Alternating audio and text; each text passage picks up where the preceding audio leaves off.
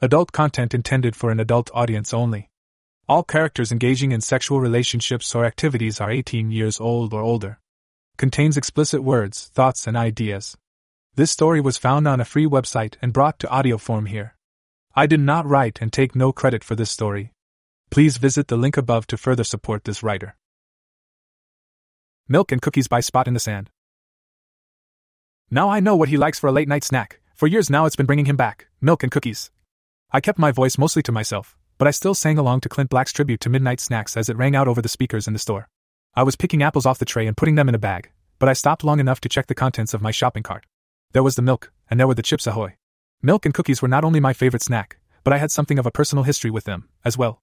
Before I could reflect on that, I heard a young girl's voice call out behind me. Mama, she said. Santa Claus is kinda fat. I think he needs to go on a diet. I couldn't help but laugh. I turned around to see what looked to be a five year old girl holding a package of carrots up for her mother to see. Looking at the mom, I wasn't surprised her daughter was thinking that way. The woman was built like a gymnast, with a tight body that looked like it had never so much as seen a cookie, much less ingested one. The ginormous rock on her left hand probably weighed more than she did. She was so busy laughing that she hadn't yet answered her daughter's question, so I decided to help. What do you think will make Santa give you better presents? I asked, and the girl turned to look at me. Cookies or carrots? The girl flashed me one of those big, cheesy smiles that only little kids can mean sincerely. Obviously, she'd not yet had the stranger danger conversation with her parents. I hoped I wasn't coming off like a lech, but her mom smiled at me and eased my concerns. Uh, cookies, she said, like that was the most obvious thing in the world. I think so too, I said, why do you think I have cookies and milk in my cart? I'm hoping Santa will bring me some good stuff, too. Of course, I had no intention of leaving anything out for Santa Claus, but if the cookies survived till Thursday night, it probably wouldn't take much work for a jolly old fat dude or anyone else who might be breaking in to find them in my kitchen. The girl started telling me all the things she wanted Santa to bring her. She barely noticed her mom take the carrots out of her hand and put them in the cart. Very cute little girl you have there. I said. I hope you both have a very Merry Christmas. She thanked me, and they both returned my salutation as I walked away. When I decided to head to Walmart on the way home from work, despite it being two days before Christmas, there was a not so quiet voice in my head doubting my intelligence. I was pleasantly surprised with the lack of mass humanity present in the store thus far, though. The freak ice storm probably had a lot to do with that, and it was also just after 3 p.m., so a lot of people were probably still at work. Still, I figured my luck would run out sooner or later, and I wanted to get out before the crowd thickened up. Milk, eggs, butter. I said aloud, double checking the contents of my shopping cart against a list in my head as I pulled into the shortest checkout line bread, hamburger, noodles, apples, peanut butter, cookies, cat food, beer. Yep, that's everything. Just as I turned to face the register, a voice called out behind me. Ah, but you forgot something. I turned toward the unfamiliar voice just as a pretty blonde pulled her half full cart in behind me. Oh? I asked. And what am I forgetting? Breath mints. She answered with a mischievous grin in her eye. I couldn't help but laugh. Really? I put my hand over my mouth and exhaled, and then sniffed my palm. Even back there, it's still pretty bad, huh? No, no, she said, blushing when she realized the unintended insult. It's just, your breath can never be too fresh, right? You never know when you might have to put it to good use. I smiled at the obvious come on. I'm not the smartest guy in the world by any means, and my IQ dips even further when dealing with the opposite sex. But even I couldn't miss that one. I'd passed her a few times while shopping, but this was the first chance I had to get a good look at her, so I tried to subtly size her up as I loaded my items on the conveyor belt. She was somewhere in her early 20s and was pretty short, I guess 5 feet 2 inches, maybe 5 feet 3 inches, tops. It looked like she had a pretty athletic body, although with the sub-freezing temperatures outside, she was so bundled up that I couldn't really tell. Her streaky blonde hair hung in loose curls around her face and shoulders, and her face showed a trace of Hispanic descent.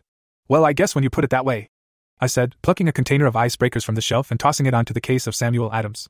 But you know what they say. What's good for the goose? I grabbed another pack and offered it to her. Sure. She giggled, and I tossed the mints into her cart. Among the items already there were a ham, two boxes of stuffing, a can of sweet potatoes, and several cans of cranberry sauce. That was no surprise, what with Christmas on the horizon. There were also coloring books and a box of crayons. Christmas dinner, huh? I asked, motioning to her basket. Yeah, she answered, and frowned when she surveyed my things sitting on the conveyor belt. You already bought yours, I guess? No, but I'm about to. I replied.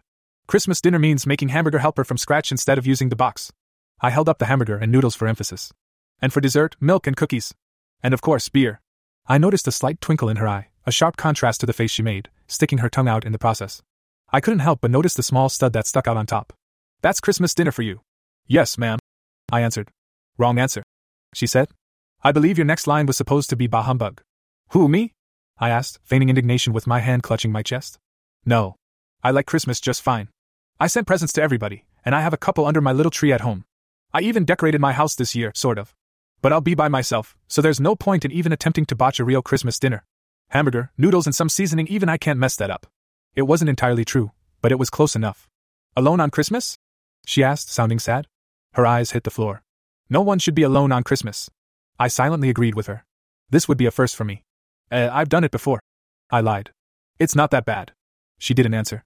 Maybe she saw through my bullshit, or maybe she was just sad about the idea of spending Christmas alone. I was too. I'd been facing her for so long that it caught me by surprise when the clerk asked to see my ID for the beer. He was already halfway through scanning my items. I'd be done in a few moments, but something about the woman made me want to keep talking to her. So, I blurted out the first thing that came to mind. So, do you color inside the lines? I asked her as I handed my driver's license to the clerk. I'm more of an outside the lines kind of guy myself. She seemed confused for a second, until she took the coloring books from the cart and put them on the belt, right behind the little bar that separated her things from mine. I noticed her blush. Oh, these, she said. She took a deep breath, and then exhaled. They're for my daughter. Last minute Christmas shopping? I asked. She kept loading her things onto the belt, and I noticed that she wore no wedding ring. Just stocking stuffers, she said. Her Christmas shopping was done by last weekend. Do you have any kids? I smiled wistfully. No, I said. Just a couple of nieces. I love hanging around kids, though. I finished, hoping I didn't sound too creepy. I saw you over there in the produce section, she said. The way that little girl was beaming at you, I guess she liked you. She was trying to feed Santa carrots on Christmas Eve. I said. Imagine the global consequences. She giggled, but didn't get a chance to reply before the clerk cut in. That will be $37.82, sir. He said. The girl was really very pretty, and I found it hard to turn away. I did, though, and I swiped my debit card. He handed me my receipt, and I loaded the few bags into my cart. Well, enjoy your proper Christmas dinner, I said to the blonde. She looked like she had something to say, so I waited a few seconds. When she said nothing, I figured it was just my imagination. I pushed my cart into the front aisle, toward the door. You too, Mr. Hamburger and Noodles, she answered. Remember what I said about the breath mints. They work wonders. You're going to give me a complex. I answered, laughing.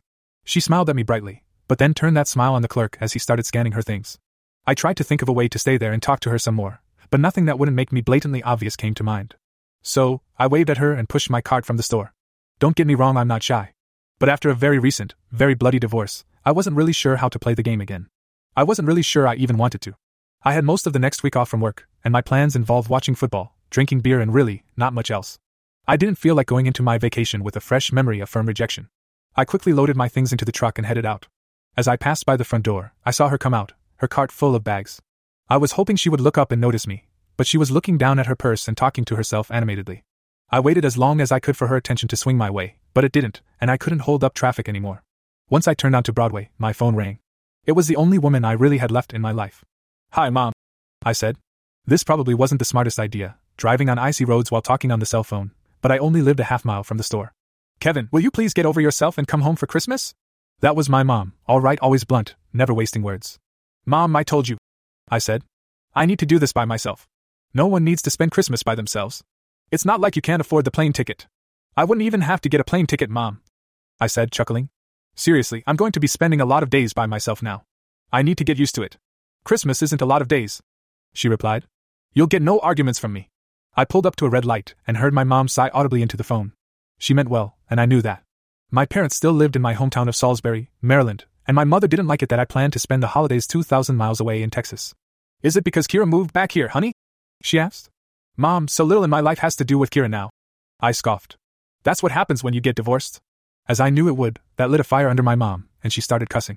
My mom was as kind, caring, nurturing, and sweet as any other mom. But my mom also came with a mouth that would make a whole carrier full of sailors turn maroon. I still tried not to cuss around her, but the effort wasn't mutual. It has nothing to do with Kira. I said when my mom finished her expletive laced tirade. I haven't ever spent much time by myself. There have always been relatives, roommates, friends, or girlfriends. Or a wife. What about your bosses? You can't spend Christmas with them? I figured this was where she would take it. She knew better than to bug me about finding another woman, especially this soon after my marriage had exploded all over the DC Beltway. But I'd flown her out to Dallas not long after I moved here, and the two guys who ran my company had made it a point to meet her. Apparently, they both made a big impression. Brad is taking his fiancée and another of their friends to Cancun for Christmas. I said. And Tim did invite me over, but he's spending the holiday with his fiancée, too, and while being the third wheel really is one of my favorite things in life. I know, Kevin, she said. I just wish you wouldn't isolate yourself like this. It's not isolation, Mom, I said, knowing I was full of shit. It's called self identity. Learning how to depend on myself. You know, you're a very stubborn kid, she answered. I'm damn near 30, Mom. I replied. Can I get an upgrade to very stubborn man? You're only 28, quit adding years to your age. You make me feel even older. She said. And besides, you're still my kid. I know. I answered. Mom, everything happens for a reason. You taught me that. There's a reason I'm divorced, and there's a reason I'm spending this Christmas alone. I don't know what those reasons are, but they exist nonetheless. I know what one of those reasons are. She fired back. You inherited your father's thick skull. Yeah, because you're the least stubborn person I've talked to in, oh, at least the past 30 seconds. I answered, drawing the faintest of chuckles out of her. Mom, please don't worry about me. I'll be okay on my own. I'll definitely call you on Christmas, and I know I have a trip to DC sometime in late January. As soon as I know when, I promise you'll be the first person I tell. I damn well better be. She answered, and I just had to laugh. Okay, honey. I need to go before your sister kills your niece. Merry Christmas, Kevin. I love you. I love you too, Mom. Tell Janet and the kids I love them. As with most mothers, mine knew me better than I did. She was exactly right, it had little to do with wanting to spend time by myself. I just didn't want to be around anyone else, either, because I didn't want to dampen their moods. There was just one more turn, and I found myself pulling into my garage. I'd hung a huge snowman on the inner door as part of the half assed Christmas decorating I'd done before leaving town four days ago, and I chuckled at that after all, it was only visible from the garage, and no one but me had been in the garage since I'd moved in. But still, it made me laugh, so I guess it was worth it. Inside, everything was as I left it. There was a three foot tree sitting on an end table next to the couch, with a few presents underneath the table. I'd hung two stockings on the wall by the enormous flat screen TV, one for me, and one for my cat. There was some tinsel strung over the fireplace, and the tree was somewhat well lit. It wasn't much, I knew. It was nothing like my mom and dad did in Maryland, and it wasn't even half of what Kira and I did for the three Christmases we were together. Still, it was something, and I was glad I'd gotten off my ass and at least made an attempt at making the house look festive. Chester, my large gray and black striped cat, bounded into the room when he heard me enter and immediately started rubbing against my legs. This was a ritual for he and I. I'd go off on a three or four day trip for my job, and then I'd come home and he'd act like I'd been gone for a year. I left a key with the neighbor, and she sent one of her kids over every day I was gone to feed him and play with him, but Chester was a social cat. Four days of very little human interaction did not sit well with him. I put the bags and beer on the table, grabbed one of the brews, and turned the TV on as I slumped into my recliner. It was nearly 4 p.m. now, so I figured there had to be some sort of sports on. Sure enough, I found a meaningless bowl game to watch. I collapsed back into my chair, and my mind briefly drifted back to the pretty blonde at the grocery store. I knew she had a daughter, but in today's day and age, that didn't necessarily mean she had a husband or a boyfriend. The worst she could have done was turn me down, and while that would have definitely bruised my ego, I still regretted not sticking around or at least trying to get her name and her number. Ah, well. There was nothing I could do about it now. In my mind, I knew I just needed a little more time before I had the courage to get back on the horse, so to speak. Kira had wrecked me, but she hadn't killed me. I felt closer than ever to being ready to move on. Soon, I thought. Very soon. My attention shifted back to the TV. The bowl game was in New York, everyone's favorite place to spend four hours outdoors two days before Christmas, and I'd only heard of one of the teams. Still, it seemed like as good a way as any to kill off a few hours. Only a fraction of one had passed before my phone started chirping again. I checked the caller ID, half smiled and half rolled my eyes, and answered. Hello? I said. Kevin Collins. The voice on the other end responded. How you doing, man? Hey, boss. Boss? was the indignant reply. Jesus, Kevin. You know I have a name, right? Yes, Tim, I do know that. I said. You had a name when I worked for you six years ago, too, but back then you kept insisting I call you Captain. He laughed heartily. That was a different time, and you know it. I did, but I ignored it. Besides, true or false, you're calling to give me an assignment. If so, that would fall under the category of being my boss. Actually, that would be false. Tim said. I called for two reasons. The first is to thank you for dropping everything and handling that last minute flight up to Montreal for us. That was huge. Tim, you understand that in order to drop everything, there must first be something, right? And besides, you know me. Can't get enough of Canada.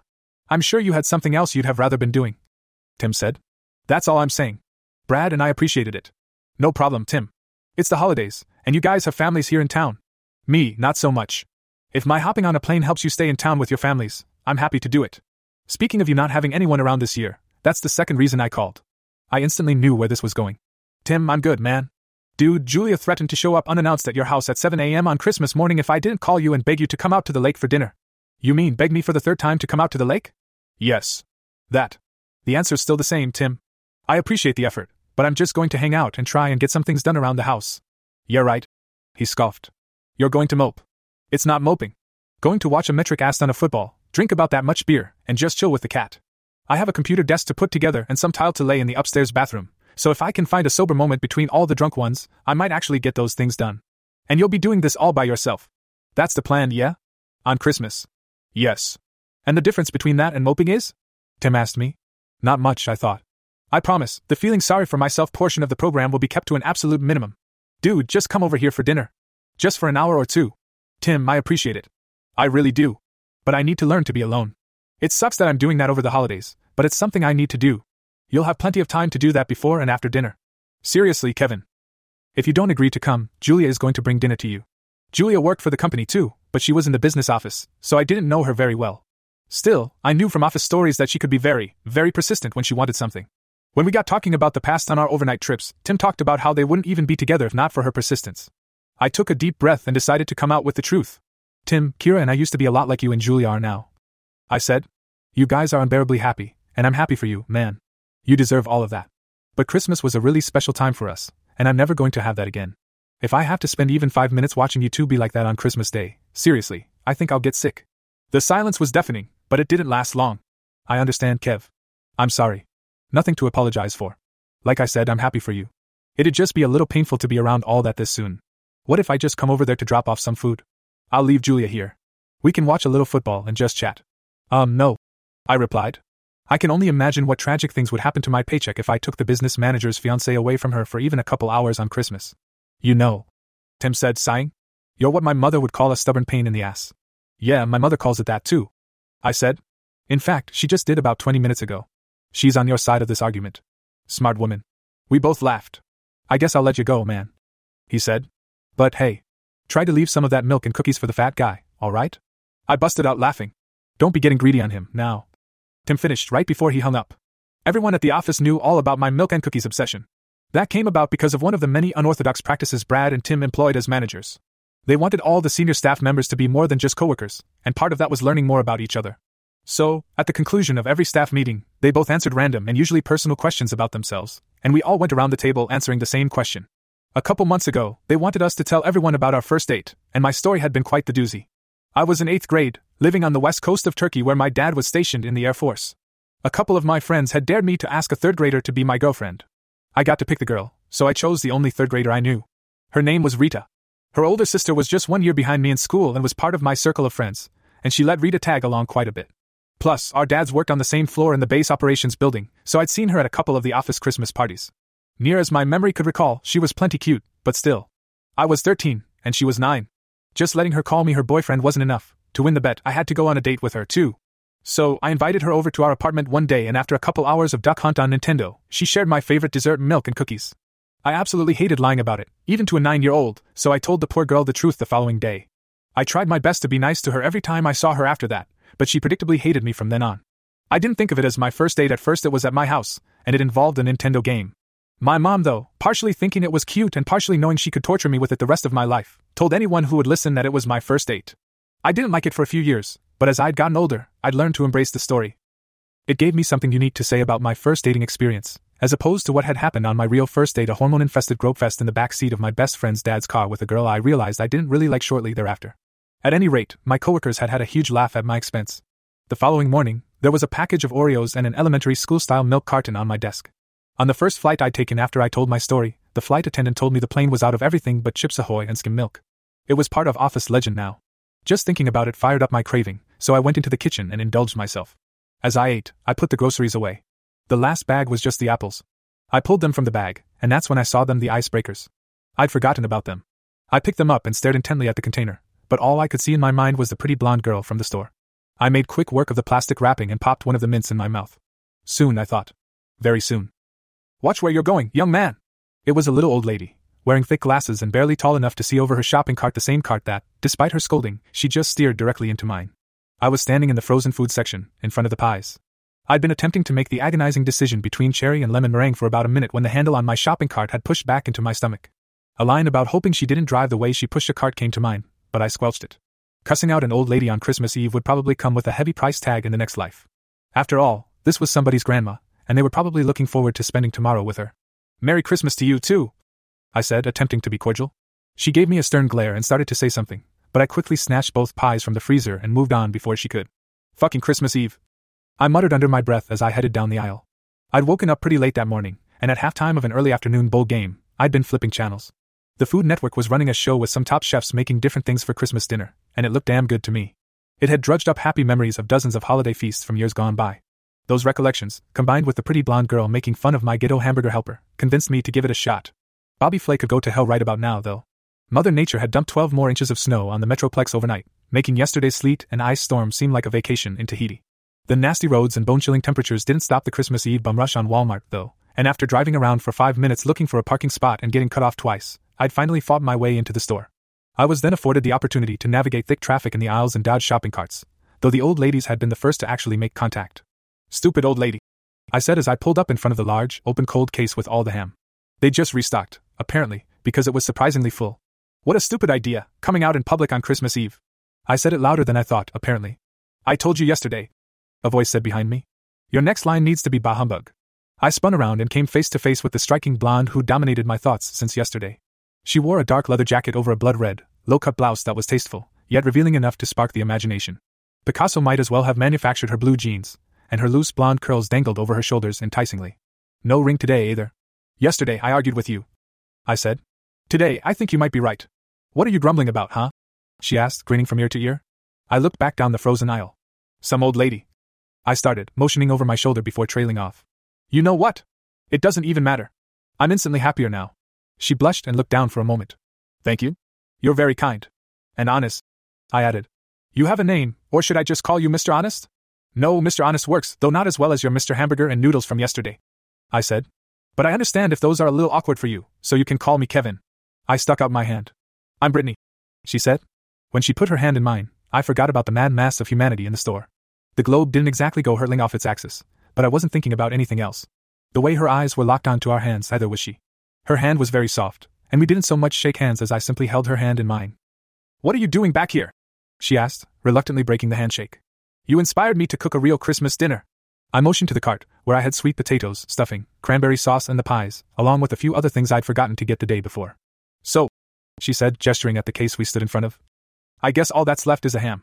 I grinned and quickly tossed one into the cart, declaring, Done. She laughed as I asked, So what are you doing back here today? Just couldn't get enough of the Christmas Eve crowds, huh? Oh, yeah, I'm thrilled. She said. Just had some things I forgot to get yesterday. I looked into her cart. Baking soda, salsa, and ketchup were all she had managed to get thus far. You're a ketchup addict too, huh? So important you just couldn't wait till Saturday? She blushed, and it made her cheeks glow. The salsa, actually. My family will do chips and salsa all day tomorrow, right up until dinner. That doesn't work without the salsa. I could see how that would be an issue, yeah. I said. We pushed our carts together for a couple more minutes, and for two people who'd had no trouble making small talk, the ensuing silence was a little strange. I got a feeling that she was waiting on me to make a move. I stopped in front of the bacon, and she kept rolling toward the orange juice, so the moment was on hold, anyway. I never chose the cheapest brand with important things such as bacon, so it took me a minute. When I looked back to the juices, she was gone. I started looking around, half panicked that I'd missed my chance again. I didn't spot her immediately, but I figured she couldn't have gone too far, so I moved on to grab some cheese, the last thing I needed. I took my time there, too, glancing all around me every few seconds to try and find her. Finally, I tossed something in the cart and pushed forward. With the crazy ass crowd, there was no way she'd have been able to check out yet. My plan was to head toward the front of the store and see if I could spot her in a checkout line. As I pushed past the baking aisle, though, I had my second shopping cart collision of the day. You did that on purpose, didn't you? Brittany asked me, the huge grin on her face making it very obvious that she, in fact, had done it on purpose. You caught me. I said. I hate being here on Christmas Eve so much that I just decided, to hell with it. The next person to pull their cart out of this aisle is getting T boned. She giggled. I saw you taking your time with the cheese, so I figured I would run down here and get some more flour, just in case mi abuela runs out today or tomorrow. I caught the Spanish she'd thrown in, but that was really the first hint that her heritage matched up with the faint Hispanic features of her face. Probably not a bad idea. I said, and the silence descended on us again. I pushed forward toward the checkout lines and she joined me. Finally, right about the time we reached the produce, I got tired of it. I stopped pushing my cart, and she did the same. She looked at me inquisitively, and I didn't wait long to satisfy her curiosity. Listen, I said, after all this craziness is over and the holidays have settled down for you, I'd love to see you again. There. I'd said it. That was quite forward. She said, a smile playing on her lips. Yeah, well, I walked out of here yesterday without your number, and I've been kicking myself in the ass for it ever since. I said, matching her grin. But yeah, I suppose I could have eased into it a little more. No, no, she said. I like a man who isn't afraid to ask for what he wants. It's an attractive quality. It may have taken me a day, but yeah. I agreed. I wasn't about to let this happen again. She just laughed, and as sexy a sound as that was, it didn't really answer my question. So, I said, trailing off, and a concerned look crossed her face. You remember that I told you I have a daughter, right? She asked. Yeah, I said, kicking myself for even asking now. I'm sorry. We just seemed to kind of, I don't know, click, I guess. I should have guessed her father would still be around. She was confused for a second, but she figured it out quickly. Oh, no, that's not what I meant. He's not. My spirits immediately lifted. I just wanted to make sure you were okay with my having a daughter. She said. Alicia is my whole world. Sure. I said. We can pick a place she can come with us. I think her smile actually touched the parking lot. Then definitely. She said, immediately digging into her handbag for her phone. I'd love to see you again. We exchanged numbers and pushed our carts forward. This time, I let her go first. So where is Alicia today? I asked. At home with my parents. She explained. There is so much family in town right now, and a lot of them haven't seen her since she was a tiny baby. They begged me to let her stay with them while I went out, so I did. How old is she now? She turned two in October. Brittany said. Hopefully, tomorrow will be the first Christmas morning that is more about the presents and less about the wrapping paper. I chuckled. I remembered my youngest niece's first Christmas. She'd been so fascinated by the pink bows on her gifts, she'd hardly noticed she had new toys to play with. So, what do you do for a living, Kevin? She asked. Right to the point, huh? I asked, and she blushed. I'm just kidding. I'm a senior pilot for a private air charter company based here in Dallas. We fly out of a couple of the general aviation airports in town, to locations all over the world. That sounds exciting. Her eyes were locked on mine, and I could see her enthusiasm was genuine. It beats working for a living for sure. I agreed. What about you? I work in marketing at an advertising agency in Richland Hills. She said. I'm a year away from finishing up my MBA at TCU. Richland Hills and TCU, I thought. Way on the other side of the Metroplex from Garland, where we were. You work in marketing, for an advertising agency. I said, choosing not to ask my question. How does that work? Advertising agencies compete for business too. She said, giggling at the question. I'm hoping to move into actual content once I get my MBA. You don't look anywhere near old enough to have an MBA. I said. My bachelor's degree only took three years. She explained. And even just going part time, the MBA is only going to take two. I turn 24 next month. That's a lot to accomplish in such a short amount of time. I said, and she blushed again. And having a daughter, too? Wow. Thank you. That was as far as we got before the people in front of her finished, and she started loading her things onto the counter. I went to help her, but got distracted by the wall of breath mints over the counter. She saw where I was looking and grinned at me. Without missing a beat, I pulled the container from the day before out of my pocket. I'm good, I said, popping one into my mouth. Thanks to someone yesterday telling me my breath was a little rank. She rolled her eyes. That's not what I meant, and you know it. She giggled, and all I could think about was that I wanted her to do it again. Soon. Brittany focused on the clerk for a few moments while she ran her card, and when she was finished, we said a proper goodbye. I fought off the temptation to put the breath mints to good use. I didn't want our first kiss to be in a packed Walmart checkout line. So you will call me? She asked. Of course. I said. I asked for your number, didn't I? Yeah, because that means so much. She replied, her sarcasm soaking the dirty tile floors. Fair enough. I agreed. But I'm not like other people. If I asked for your number, I plan on using it. Maybe not today and probably not tomorrow, to let you be with your family. But I make no promises about December 26th. She laughed. You can call me in five minutes if you want. You know I would, but I thought men were supposed to play hard to get these days. I answered back, making her roll her eyes again. Goodbye, Kevin. She said, wheeling her cart away. I wish she wouldn't. Merry Christmas. Merry Christmas to you too, Brittany. I liked the way her name rolled off my tongue, and as she smiled at me, I couldn't help but imagine how her tongue might roll off my tongue. I thought that would be it. I paid for my groceries and zipped up my heavy jacket to prepare for the onslaught of the weather. When I got outside, however, I saw Brittany standing with her cart in a group of four or five other people, two of whom were uniformed Garland police officers. I was concerned briefly until she beckoned me over. What's wrong? I asked. Sir, one of the policemen said as he approached. Do you have to get on I 30 to go home? I answered. Just have to drive under it. Good. The cop answered. We're closing I 30 in about two minutes. We have about 15 accidents from here all the way to Fort Worth. We're closing 635 too. I'm about to go inside and break the bad news over the intercom. Good luck with that. I said, and got a grim nod in response. I turned to Brittany. I'm guessing you do have to get on I 30. Yeah. She said. I take 30 all the way to 820. Jesus. I said. That's like 40 miles from here. Where do you live? In Keller. Keller was a far northern suburb of Fort Worth, and Garland was on the southeastern side of Dallas. That was more than an hour commute. What the hell are you doing all the way over here? I shouted, mostly just to be heard over the winds that were whipping our faces with snow. She blushed and started shivering. You know what? It doesn't matter. I said. You think you can follow me for a mile or so on these icy roads? She nodded and smiled. You thought I was being forward before. I said. I think it might be best if you come back to my house for now. It'll get you out of the storm and keep you off these roads. Are you okay with that? Yeah. She said. Thanks. Taking side streets all the way home would suck. I smiled. Where are you parked? She pointed, and just as we stepped off the curb into the parking lot, we heard a loud crash. Our heads snapped to the right, where two trucks had slid into one another a few hundred feet away near the other entrance to the store. On second thought, she said, Do you mind if I just ride with you? The ride home was mostly quiet. Brittany called her mom to let her know she wouldn't be home until later and to check on Alicia, but other than that, either of us said much. I was mostly concentrating on not sliding off roads that had worsened considerably since I'd driven to the store, and the rest of my brain was thanking God for creating trucks with four wheel drives. It wasn't until we sat patiently in my driveway waiting for the garage door to open that I really took the time to think about what I was doing. Less than 24 hours ago, this woman was a complete stranger. Now here she was about to come into my house, probably for the rest of the day. Everything happens for a reason, I thought. Brittany beamed at me from the passenger seat. Her lips were full and pouty, and images of what they would look like wrapped around my cock flooded my mind. I immediately scolded myself for thinking those thoughts about a woman I was simply helping out of a tough situation. I managed to force those onto the back burner, but the urge to lean in and meet those oh so kissable lips with my own was a little harder to sweep aside. What are you so happy about? I asked. You, she said. Someone so willing to help me out in a bad situation like this. Yeah, I said. A funny, gorgeous woman who barely knows me is about to spend the day at my house. I think I should be the one smiling. She continued to smile as I pulled my Silverado into the garage. We grabbed the bags and headed inside. I quickly ushered her into the living room and gave her the remote while I went back to the kitchen. I warmed up hot chocolate while putting all my groceries away. I came back holding two steaming mugs and a blanket, and was pleasantly surprised to see her watching football on ESPN. This, I said as I handed her the blanket. You get now. And this? I said, holding one of the mugs up.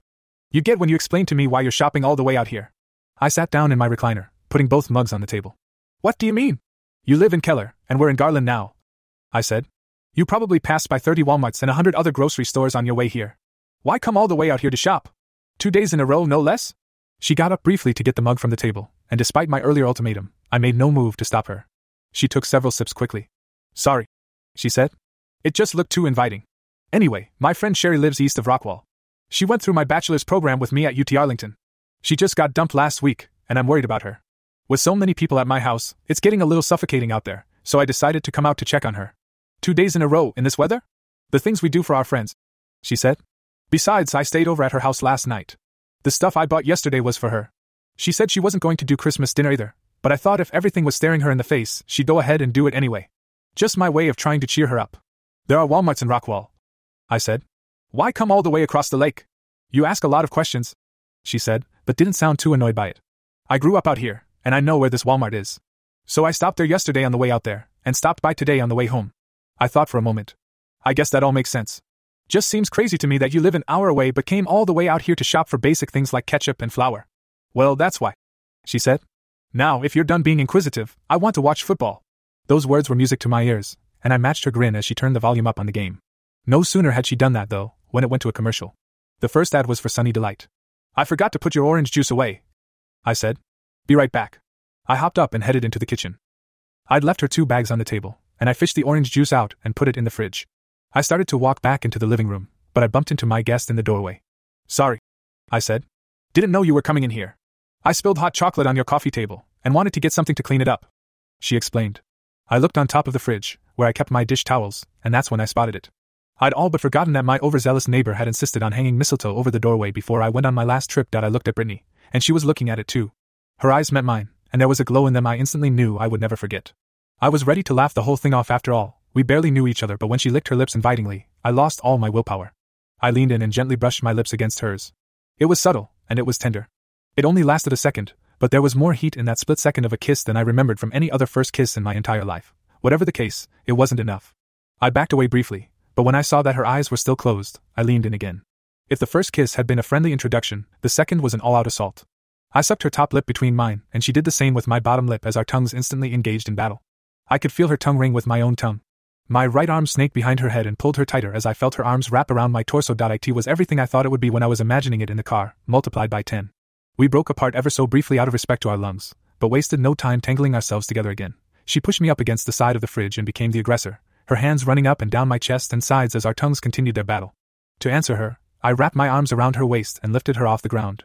She squealed at first, but quickly wrapped her tight, toned legs around my waist as I carried her back into the living room and deposited her onto the couch. We were like two overly cautious school kids for the next half hour. We made out frantically and let our hands roam wherever they wanted, but we carefully avoided any areas that might get us in trouble. I kept my hands away from her breasts, choosing instead to run them up and down her sides or across her stomach. Our legs rubbed together and created plenty of heat between our jeans, but my leg never slipped between hers, and vice versa. We were exploring and living in the moment, happy to simply enjoy each other's bodies and mouths without pushing things too far. It was an unspoken agreement between us. We struggled to catch our breath when we finally split apart, still fully clothed except our shoes. She spoke first. I haven't done that since high school, she said. Been a long time for me, too. I replied. It had been nine months since I'd even kissed a woman, much longer for anything like this. You are very talented at that, by the way. You're not so bad yourself. She said. We went back to it for a little while longer, but eventually the midday malaise overtook us, and we drifted off to sleep right there on my couch. I noticed three things when I woke up some time later. First, Brittany felt just right nestled up against me. Somehow we managed to squirm ourselves into a spooning position. My back was pressed up against the back of the couch, and she lay on her side in front of me.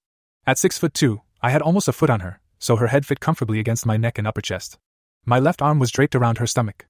It was a corny thought, for sure, but it seemed like this particular position had been made just for us. Second, I realized that the TV was off, and so were the living room lights. The clock on my satellite receiver was off as well, meaning that the storm had knocked out the power. Gray rate. The last thing I noticed was the most poignant of all, however. I could barely make him out through the tiny bit of light streaming through the living room window, but I saw Chester curled up against Brittany's legs. His head was tucked between his front legs, and he was sleeping harder than either of us had been. His presence there was remarkable to me, and I alternated between staring at him and Brittany for the next few minutes. I couldn't help but laugh, and that woke up my house guest. She turned to look at me, that infectious smile still plastered on her face. What? she asked softly. Just watching your friend down there. I replied. She reached down and petted Chester's back. The cat didn't budge. Why? she asked. He's always been a pretty damn good judge of character. Really? She asked, continuing to pet him. Well, then, I'm glad he likes me. He does. I agreed. Poor guy absolutely hated my ex wife. I blurted that out without thinking, and I instantly froze. Thankfully, so did my vocal cords, so nothing else stupid could slip out.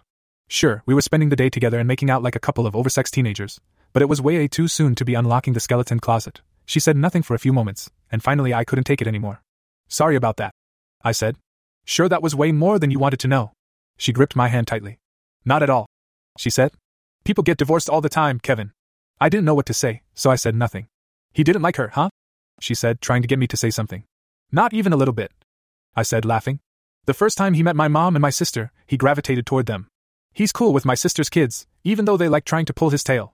My dad plays rough with him, and he just eats it up. He doesn't mind the neighbors or their kids either.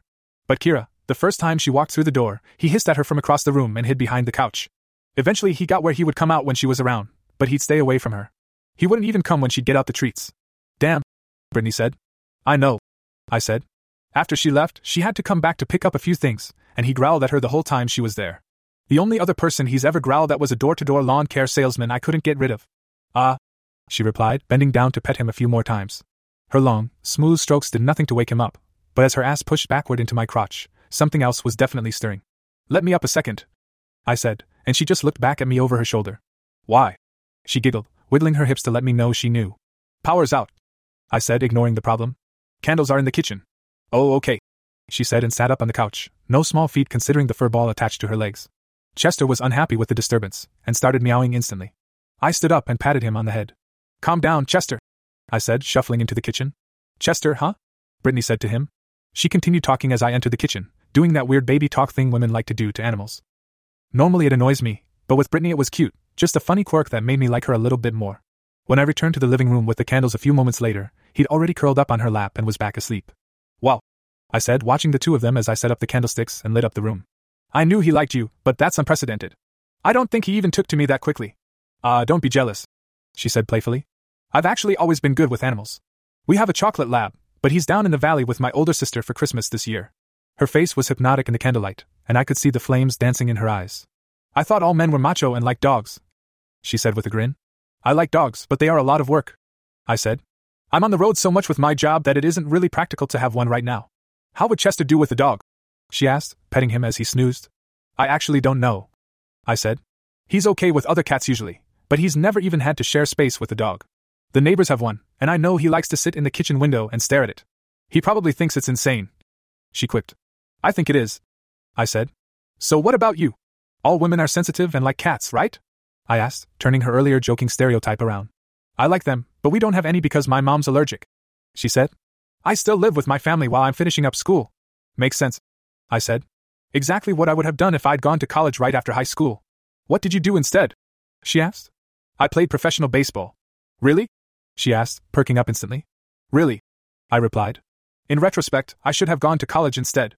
I had plenty of scholarship offers, but the only school I wanted to play for didn't want me.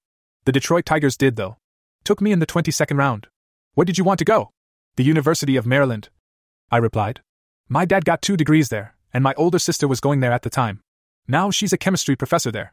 But apparently their baseball team had enough lefties with 94 mile an hour fastballs. Stupid coaches, more likely. She said. Mid 90s is impressive for a righty, and it's a lot less common for left handers. You know some baseball. I stated, very impressed. Three brothers. She said. I know more about sports than most men. One of my brothers works in the front office for the Colorado Rockies now, so I'm even more into baseball. All right. I replied. There has to be something about you that isn't completely and totally awesome. Out with it. All in good time. She teased. That meant she wanted there to be a next time, so I took it. So you signed with the Tigers. What happened then? I rolled up my left sleeve above the elbow. Pitched for them for three years, made it all the way to Double A, took a line drive off my pitching elbow during a Memorial Day game in Connecticut. Hurt like hell, but I decided I could stay in the game. I made a few warm up pitches, everything felt fine, and the team trainer agreed with me. So, the next live pitch I threw, I tore tendons I didn't even know I had. My left elbow now looks like a drunk blind guy doing a jigsaw puzzle. That was pretty much it for my career. Well, she said, looking over my elbow for a few seconds. The scars formed an intricate pattern that resembled nothing else on earth. I'm sorry to hear that. Thanks, I said. It was tough to deal with, but I know everything happens for a reason. On a whim, I enlisted in the Marine Corps. They taught me how to work on the computer systems in airplanes. I became fascinated with aviation, and when I wasn't deployed overseas, I learned to fly. One of the owners of my charter corporation was a pilot I served with in Iraq. My professional life is pretty much perfect now, so I can't complain. Just your professional life? Brittany asked. What about your personal life? A story for a different time and a stronger drink. I said, grabbing the mugs off the coffee table and retreating into the kitchen. I'd already told this alluring virtual stranger more than I'd planned to, and it was a wonder she wasn't already out the door. Show tell time was over for the day. You want a beer? I asked. They should still be fairly cold. Sounds good. She replied, and within seconds, I was sitting next to her on the couch again. Fair is fair, Kevin. I guess you've probably figured out that I'm divorced too. Not necessarily. I said. You don't have to be married to have a child. True, she said. But I was. I got married two years after high school, divorced two years later, which was almost two years ago now. Seemed like a good idea at the time, but he turned out to be a complete and total ass clown. I just grinned at her language. Sorry to be so blunt, but he was. Actually, pretty much every guy I've ever dated has turned out to be an asshole. Some were drunks, some just wanted to get me into bed, one was even a cheater. All of them were liars. I've only had one boyfriend who never lied to me, and he lasted for less than a week. What happened to him? A story for a different time and a stronger drink she said, licking her lips as she turned the line around on me. Touche. I said. Are you still friends with your ex husband? Not exactly. She said. He's in jail. Hopefully, he will be for a long, long time. There was obviously more to the story, but she'd tell me when she felt comfortable with me, if she ever did. Are you still friends with yours? The bitch landed me on Fox News. I said. The details are for another time, but she's a public figure in Washington. Our breakup was very messy, and due to her job, it was very public. I could forgive CNN and headline news, Maybe even MSNBC. But once I saw the story on Fox News, that's just unacceptable. There's no forgiving that. She was laughing again, which woke Chester up. I had to fight the urge to shove the cat off her lap and fall back on top of her on the couch, but I somehow managed. Ditch your friend for a minute, I said, standing up. You're very lucky. I don't think anyone's ever gotten a tour of my house at night with the power out. Brittany stood up, and Chester jumped off her lap and onto the couch. I grabbed the closest candle, and when Brittany took my hand, I could feel the sparks crackling at her touch. Between that and the smile she tossed me, my little problem was becoming not so little again. I led her through my house, which was really more than a bachelor needed. She couldn't see much, but that was okay, because I didn't have a lot to say. I hadn't even been in the two guest bedrooms or the extra bathrooms since I moved in a few months ago. When we got outside, though, I could tell she was impressed with the deck. On one side was a brand new hot tub that I had yet to use, and on the other side was a large gas grill, which was my primary means of cooking. This is quite the house, Mr. Collins, she said once we'd hurried inside, escaping from the freezing temperatures and lightly falling snow. Thanks, I said. I know it's too big for a single guy, really, but I figured. Something caught my attention. Something she'd said. How did you know that was my last name? I asked. Her eyes flashed with something surprised, maybe? But they settled right down. You told me today at Walmart. She said. When you introduced yourself. I did. I asked. I didn't remember telling her that. Yes, you did. She laughed. Typical man. Gets one little kiss, and forgets everything. Hey, that wasn't one little kiss. I replied. That was a whole bunch of the best kisses I've ever had. I seriously don't remember telling you that, but I'll take your word for it. You have to share, though. I thought I told you mine, too, she said, and when I shook my head, she shrugged. Oh well. It's Morgan. Brittany Morgan. Sounds hot. I said. Just like you. I had no idea what time it was, but it was dark outside. The only light came from the flickering red candle, but it picked up what was now becoming a familiar twinkle in her eyes. Staring back into them, I was entranced. She licked her lips as she nudged me backward against the counter in the kitchen. So what do you want to do now, hmm? You. I replied, picking her up around the waist. She wrapped her legs around my lower back as I lifted her, and our tongues wasted no time getting back together. I took slow, careful steps as I made my way down the hall, stopping only to open my bedroom door. I wanted to be cautious, but she was getting to me in a way no other girl ever had. Oh, sure, there'd been passionate times with previous girlfriends, and when my ex wife and I were at our peak, things were intense. But I'd never felt this way about anyone after a few hours together. Every time we touched hell, every time she looked at me, my pulse quickened, my breathing shallowed, and I could swear I even felt my blood heat up a few degrees that I had no idea she was feeling any of the same things. But her eyes were closed tight, her face was flushed, and her lips were moist with anticipation, as if their only purpose right now was to get tangled up with mine. I slowly lowered her to the bed. And the second her back made contact with my bedspread, her eyes snapped open and locked onto mine. She smirked at me, and I watched as her hands gripped the bottom of her red blouse. Before she could pull it up, I grabbed her wrist. Are you sure? I questioned. Yes, she said breathlessly. I don't want to try to explain it right now, Kevin. We can think later. You just do something to me, and. That was all I needed to hear. I leaned forward and kissed her belly button, relishing in the little squeal she let out. She pulled her shirt the rest of the way off, and I used my tongue, my lips, and my fingers to gain intimate knowledge of each new inch as it was revealed. Her stomach was flat and toned, her skin was like silk, smooth and unblemished, and she got goosebumps when I lazily drugged my tongue across the bottom of her ribcage. Her shirt landed in a heap next to me on the bed, and she arched her back so her fingers could work on her bra clasp. Let me, I whispered, covering her hands with my own. She smiled and moved her hands onto my back, and I proceeded to fumble clumsily with the clasps. It had been damn near a year since I'd taken off a woman's bra, and I wasn't all that adept at it then. So why volunteer? Simple. The more I struggled, the more I got to explore. While I worked at it, my lips traveled all over her chest, trailing kisses across her collarbones, her throat, and the upper, exposed portions of her breasts. I really wasn't even trying all that hard, but I heard her let out a relieved sigh when I worked the final clasp loose that I pushed myself off of her, taking her black, lacy bra with me as I got my first look at her breasts. They weren't large by any means, but they were slightly bigger than they should have been for such a small girl. Not being an expert on such things, I still guessed they were somewhere between a large B cup and a small C. There was no sag or droop in the perfect orbs, the only break in the skin being her small, dark areola topped by twin pink eraser sized nipples. You like? Brittany asked after I'd stared for a good half minute. They're incredible. I said. You're incredible. Before she could respond, I pounced. My hand kneaded one breast as I sucked the opposite nipple between my lips. She inhaled sharply, and her hand tightened in my hair. I took that as a good sign, and proceeded to spend more than ten minutes worshipping her breasts, taking my time and moving back and forth between them frequently. I was spurred on by Brittany's frequent moaning, and I was doing my best to memorize all of her subtle responses. When she twitched, I wanted to know what I'd done to cause it. When she sucked air in rapidly, I tried to remember why. When she giggled, I seared it into my memory. You really do like them, she said after a while. Hmm, I said, not wanting to move my mouth away. I think they like you too, she replied. But there are other parts of my body, you know. This time I did pull my mouth away so I could meet her eyes. She had such a relaxed, serene look on her face that it caught me a little off guard. I bet they're all just as spectacular. Only one way to find out, Kevin. She teased, and started working on the buttons below her waist. I had no idea how far she wanted this to go. Hell, I wasn't sure how far I wanted it to go. All I really knew right then is I wanted to see what was underneath the jeans she started to peel from her body. Her legs were tanned and toned, and her toes were pedicured and painted. It was hard to notice any of that, though, because she wore the sexiest pair of purple lace panties I'd ever seen, and there was a sizable wet spot right in the middle. Oh my, she said. I think I might have spilled something. You mind if I check for you? I asked. It's the gentlemanly thing to do, she quipped. Her voice got a little huskier then. Please, Kevin. Touch me. I rubbed my palm lightly over the wet spot, drawing the loudest moan yet from her lips. Her scent filled the room as I gently massaged her pussy through her panties, inviting more and more of her juices to soak them. I pulled them to side for a second, getting a nice look at her. Her hair was trimmed and dark, either because she wasn't a natural blonde or because it was soaked, I didn't know. I brushed my fingers lightly over her clit. Oh, fuck. She gasped out. I briefly considered going down on her, but I figured that could wait. I knew what I really wanted. I moved up alongside her, wrapping my still clothed legs around her left one and pulling it into me, opening her up a little more. My right hand dived into her hair, my tongue licked her earlobe, and my left hand curled itself under the waistband of her panties and searched out her clit. I know how beautiful you are, Brittany. I whispered. I know how hot you sound, and I love how your body moves. What I want is. I trailed off on purpose as one finger dipped down into her pussy. I got it drenched, and then lifted it to my lips, sucking all her juices off before continuing. I want to see how all those things change when you're coming for me. My fingers pressed down on her clit without warning, and I swear, she tried to claw my arm off. Her nails sank into my shoulder muscles, but that didn't stop me from moving my mouth down to her neck. I picked a spot and nibbled and licked it, not really trying to leave a mark but not caring if I did.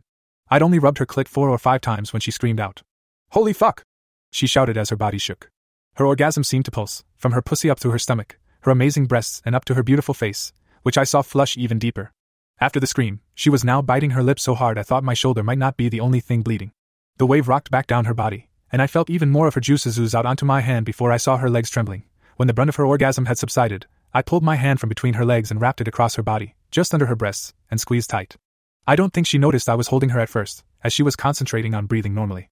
After she had it under control, her hand touched mine and she smiled. I can't believe you made me come so fast. She said. I can't either, but I did. I answered. Don't get used to it, mister. She said, mock poking me in the chest. I can guarantee you'll have to work harder for the next one. So I did well enough that you want there to be a next one, huh? I asked. Oh, fuck yes. She said, chuckling. But not right now. No? I asked. I'd planned on giving her a small respite before moving right back in, but as she wriggled free from my arms, I saw that she had other plans. No. She confirmed. It's your turn. And you have way too many clothes on. Within seconds, my long sleeved Jets t shirt and faded blue jeans joined her clothes in the pile. I'd left her with nothing but her panties, she left me with only my boxers. My cock had been screaming to get loose pretty much since I'd seen her at the store this afternoon, and now that my pants were off, it found its own way through the hole in the front of my boxers to fresh air. Jesus, Kevin, she said as it popped free. So this is what's been poking me in the back all day. How big is it? I don't really keep score. I said. No one's ever complained, though. I would hope not. I'd never measured it, but my eyeball's best guess was somewhere between 7 and 8 inches. However long it was, it had always served me pretty well.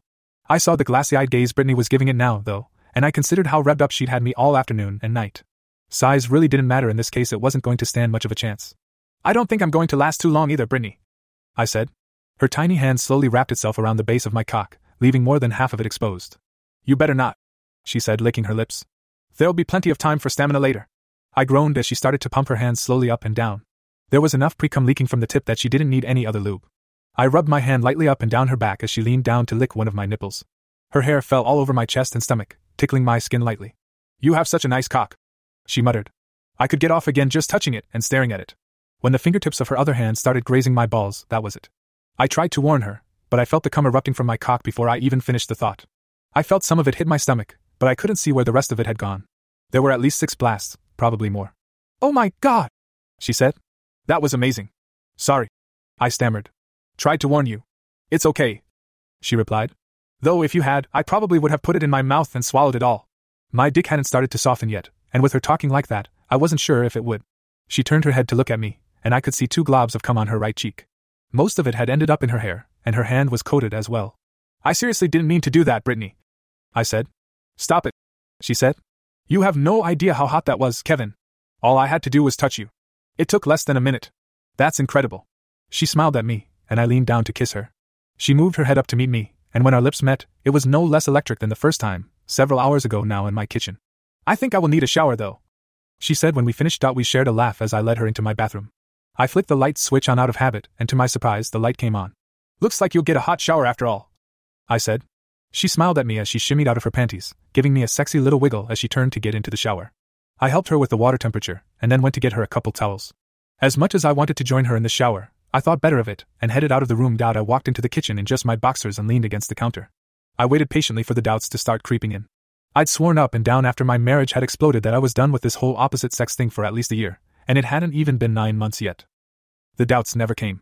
Prior to Kira, I'd never had a problem with confidence when it came to women, and I was happy to see that that hadn't changed. When I thought about the girl upstairs in my bathroom, I wasn't nervous, or scared, or skeptical. I was a little giddy, maybe, and definitely excited.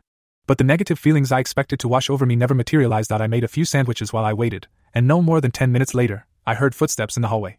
You could have joined me, you know. She said. I know. I said, and when I turned toward her, whatever else I might have said disappeared. Sweet Jesus, her hair was wet, she had no makeup on, and she was wearing my bathrobe. I hope you don't mind, she said.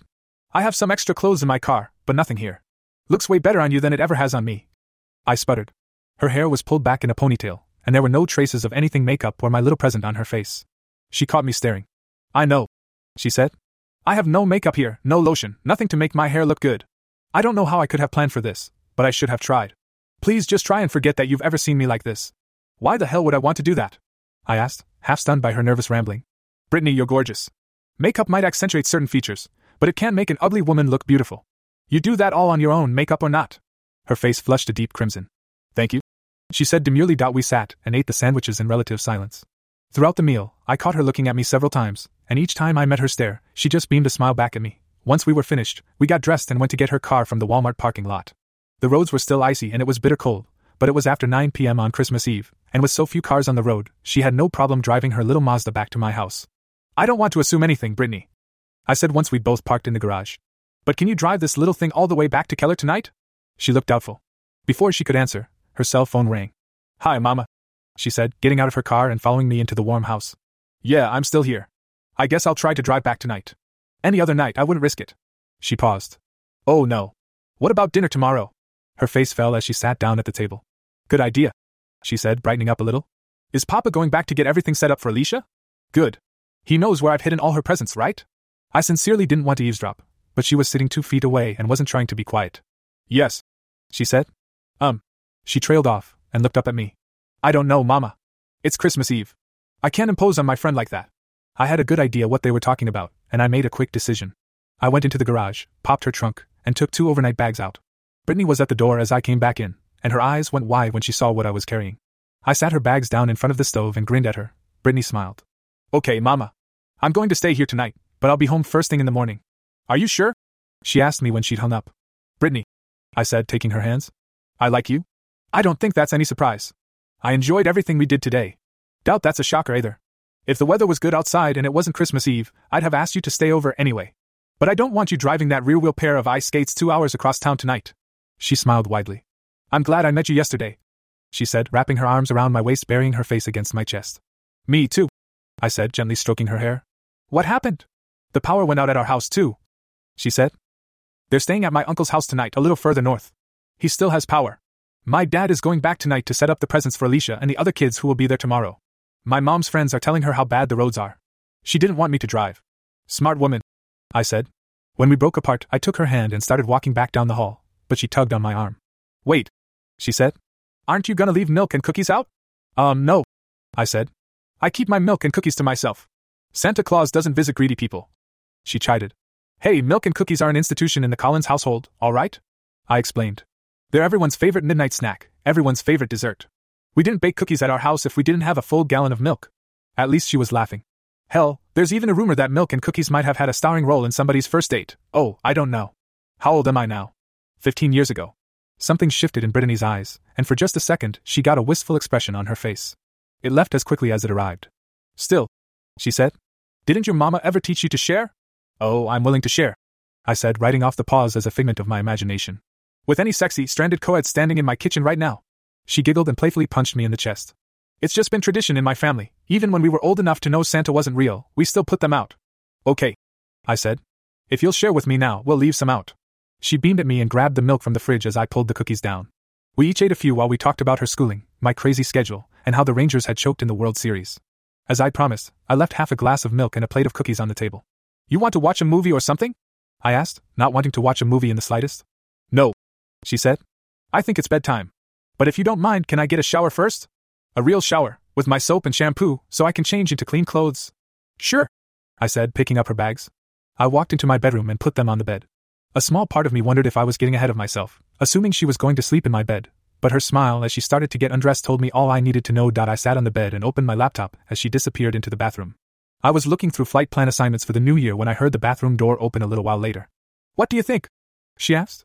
I looked up from the computer and my jaw dropped. She wore a purple TCU t shirt and gray shorts with the Victoria's Secret pink logo on the butt. Her hair was out of the ponytail now, hanging down over her shoulders carelessly. It was all I could do to not throw her on the bed and molest her. Every time I moved my eyes, I found another part of her I couldn't tear myself away from. Kevin? I'm sorry, I said, licking my dry lips. Am I supposed to say something intelligent with you standing there looking like that? You, mister, say the nicest things, she said. And you deserve a reward. She closed the distance between herself and the bed in record time and leapt on top of me. Our mouths met instantly, and we spent the better part of the next half hour kissing passionately on my bed. Our tongues got involved instantly, and our hands and feet did too. I was on top for a while, then she was, then we both rolled onto our sides. I take back what I said earlier. I said. I don't think I ever made out this much even when I was a teenager. Me either, she said before pulling me right back in for another kiss. Her hand started wandering, and for the first time since we'd gone back to the bedroom, she moved it down to cup my crotch. I wanted to tap the brakes a little bit, but my hands got curious and started squeezing her ass instead. I was sort of thankful when she rolled off of me and curled up against my side. Kevin, you have no idea how turned on I am right now. My dick is about to declare war on Calvin Klein. I replied. So, yeah, I think I kinda do. She giggled. Okay then. But still, I'm thinking me too. I said, meaning it. We just met yesterday, and I've known your name for like six hours now. Yeah? And there's this little demon on the pillow, cussing me out and calling me every name in the book and threatening to revoke my man card if I don't do this tonight.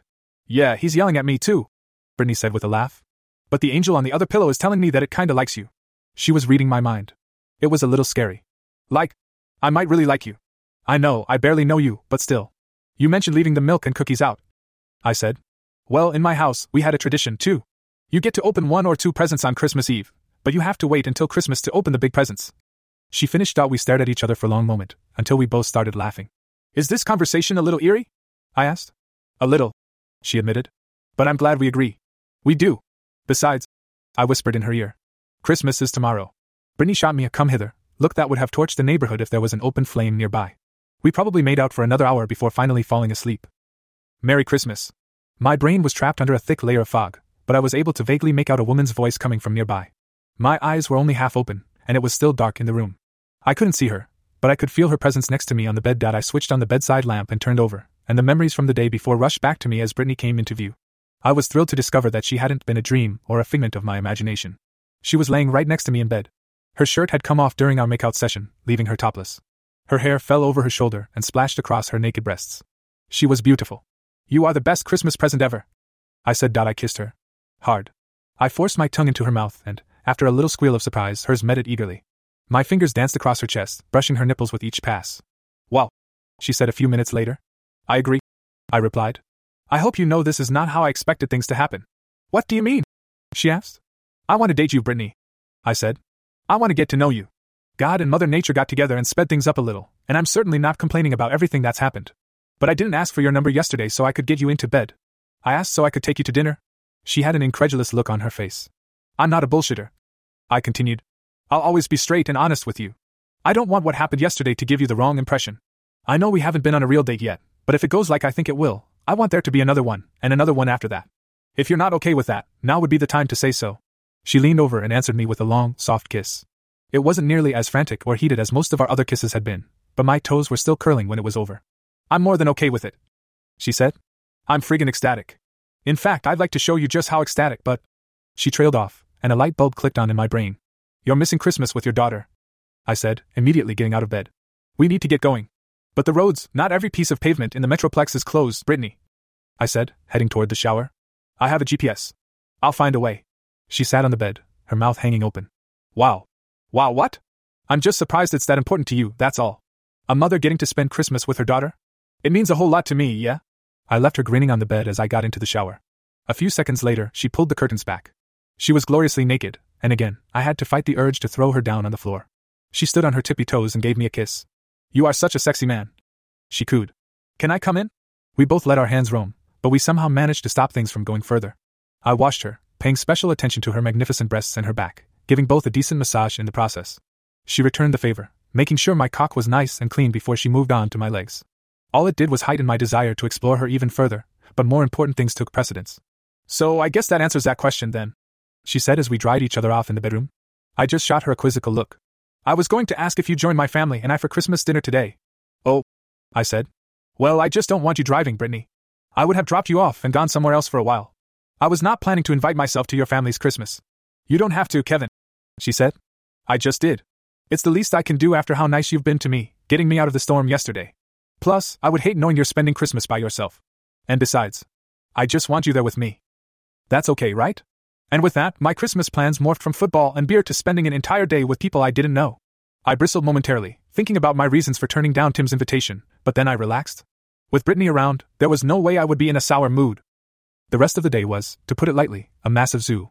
Thankfully, parts of the interstate were open, so it only took about an hour and a half to make what should have been a 45 minute drive. There were 15 or 20 people at the house when we finally pulled into the crowded driveway. Brittany told me it was pretty much all of the family they had in the area except for her older sister, who was spending the day with her husband's family in South Texas, and one of her older brothers, the one who worked in Denver and was staying there this year. Brittany's mom was thrilled to have another guest to feed, making a big production of welcoming me to her house and ordering me to feel at home. With her friendly smile and pleasant demeanor, that was going to be easy. Her dad was a different story. He was wary of me from the moment I walked in, even through all the presents. It was slightly odd being the only one there with no presents to unwrap, but I was okay with it. My only contribution to the presents at all was the stuffed cat I gave to Alicia, Brittany's daughter. It was an exact replica of Chester. I told her family that a friend had given it to me, but it had actually been a gift from Kira. She knew how much I liked the cat, and she'd taken a picture of him to a toy store one year for my birthday. It was one of the best gifts I'd ever received, but I figured it would be in good hands with Alicia. Brittany's dad started to warm up to me a little later in the day as we watched college football. We talked a lot of strategy, why the teams were doing what they were doing, etc. He peppered me with questions about the Rangers, and I mentioned that I'd met Kellen Howard, their young first baseman, on several occasions. We also talked about my brief professional baseball career. I could tell he wanted to ask me about my relationship with his daughter, but he never brought it up. Considering my relationship with his daughter consisted of two chance encounters, two orgasms, one shower, and about four hours of tonsil hockey, I wasn't going to bring it up if he didn't. By halftime of the second football game, we were chatting like old friends. Alicia wasn't quite sure what to make of me, but she was enjoying the day in general. She knew how to give high fives, and any time I extended my hand, she would dutifully slap it. She grinned at me when I used the stuffed cat to play with her, and I could definitely see the resemblance. Dinner was, well, there's no nice way to say it. Dinner was fucking fantastic ham, stuffing, cranberry sauce, candied yams, and all the rest of the regular Christmas dinner fare was mixed in with some spectacular Tex Mex cooking. On one plate, I had ham, refried beans, deviled eggs, and enchiladas. My stomach would likely hate me later, but my taste buds wanted to award me a Nobel Prize. Throughout it all, Brittany and I made faces at each other. Most of the time, they were goofy, humorous faces, but a couple times I caught her staring at me when she thought no one was looking. For my part, I stole a glimpse of her whenever I could. She was just so beautiful. She wore very minimal makeup, and for most of the day, she walked around in pajamas and bunny slippers. Still, whenever I saw her, I wanted to wrap her up and never let her go. It was quite frankly a little scary to me. Not two days ago, I sat in my living room, half buzzed, telling myself that someday soon I might be able to start dating again. Now here I was, daydreaming about a woman I'd just met and getting a touch romantic. I brushed off those thoughts and started helping her mom do the dishes. She protested at first, but I told her I wasn't leaving the kitchen till everything was clean, so she could either accept my help or not. She washed, I dried, and Brittany put things away. The three of us made a pretty good team, and the kitchen was spotless in about a half hour. Brittany chose that point to tell me about another Christmas tradition in her house, just as her mom started mixing up cookie dough. Every year, Mama makes a different kind of cookie. She explained. This year is oatmeal chocolate chip.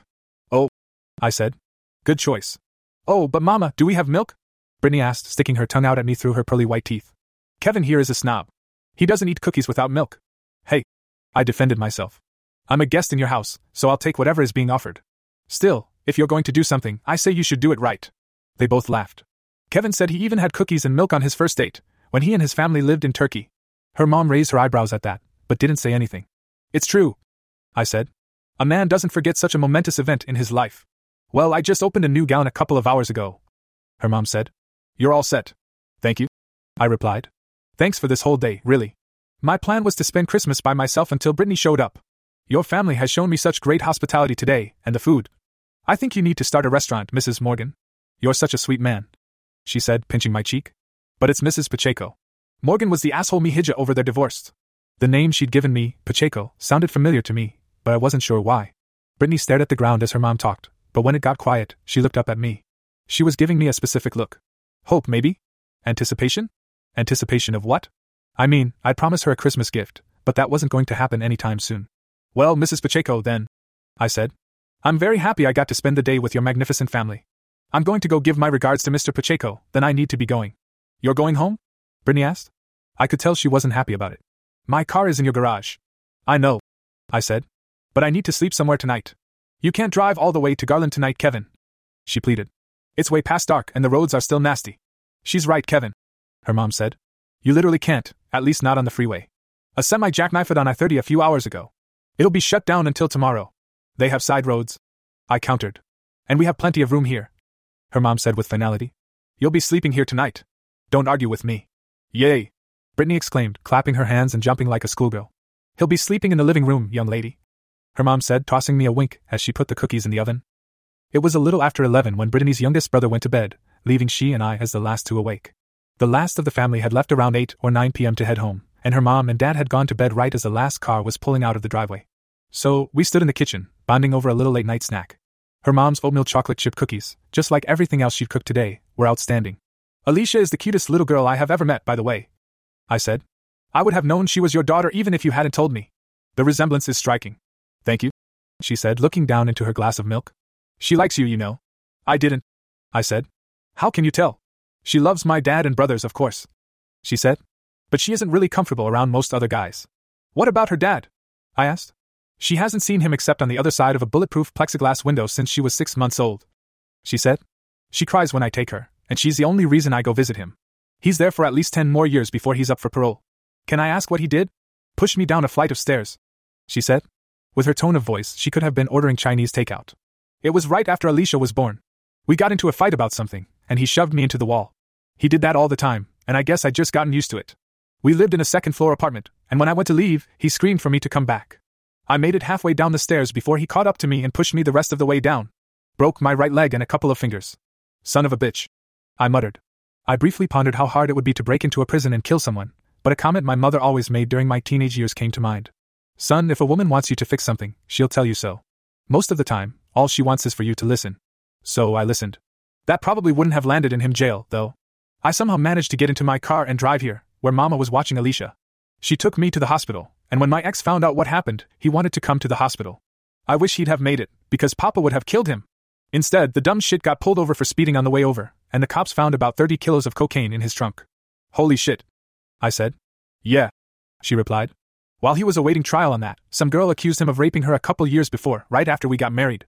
I don't know whatever came of that, though. I filed for divorce before I got out of the hospital. Well, I said, pulling her into a hug right there in the kitchen. She wasn't emotional about it at all, I guess when you have enough time to deal with something, it becomes no big deal. I felt pretty horrible for her, though. So, there you go. She said. I've dated a few times since then, and the couple guys who did meet Alicia, she wasn't really happy about. She took right to you, though. I give good high five, I guess. I responded, earning a laugh. My turn. Oh no. She said. I didn't mean to tell you about that, it just kind of spilled out. You can tell me about your past whenever you want. What if I want to right now? I asked. She blinked, so I moved right on. I met Kira about a year before I got out of the Marines, when I was back home in Maryland on leave. We got married about a year after I got out. She worked in Washington, D.C. as a lobbyist for an energy company, and I quickly got a job working for an airline based out of Washington Reagan. For the first two years, our marriage was spectacular. And then? Brittany rested her head on my chest as we stood together. If there'd been some Barry White playing in the background, we could have been slow dancing.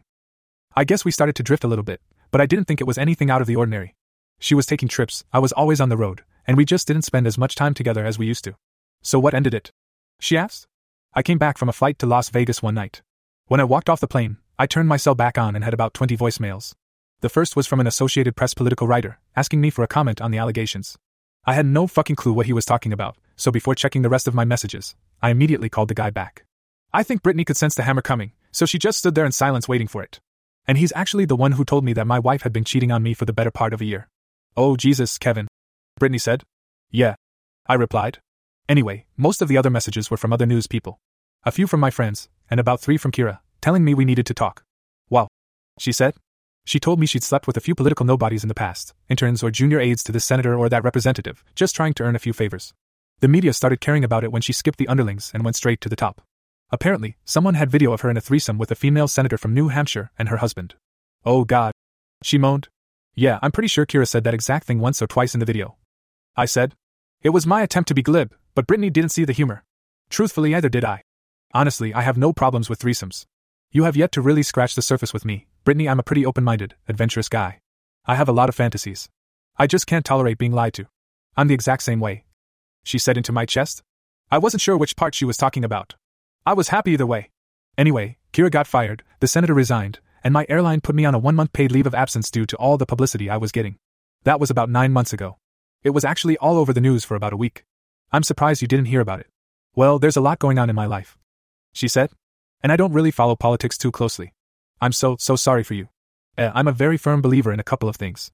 God works in mysterious ways, and everything happens for a reason. I could have lived without being a political punchline, but honestly, it worked out for the best. How so? My current boss, Tim, called me up the day after the airline put me on leave and offered me a job and a paid move out here. I said, doubled my salary instantly, and gave me a quick, one way ticket out of town. Kira begged me for a second chance, told me we could move back to Salisbury, start over, and she'd make it up to me. I figured that maybe if it was just the one indiscretion, as public as it may have been, I could forgive her eventually. Maybe. But as many times as it happened, as many times as she lied to me about it, I just wanted to wash my hands of the whole thing. She nodded. And it's not like our relationship was all wine and roses anyway. She didn't want to have kids at least until she was in her 30s, if ever, and I wanted to start a family pretty much the moment my elbow blew up. She looked up at me, Tears were lined up on the edges of her eyelids, but she had a shy smile on her lips. I know we're not there yet, Brittany. I said. But that's why you having a daughter doesn't scare me. I've been ready to have kids since the day she and I got married. If things go bad between you and I, it won't be because of Alicia. But if things go like I think they will, I want her to be as much a part of it as you are. That broke the dam, and she started crying on my red terrapin's hoodie. I lightly rubbed her back and tried to calm her down. Sure, honey. I said. I don't want to wake your dad.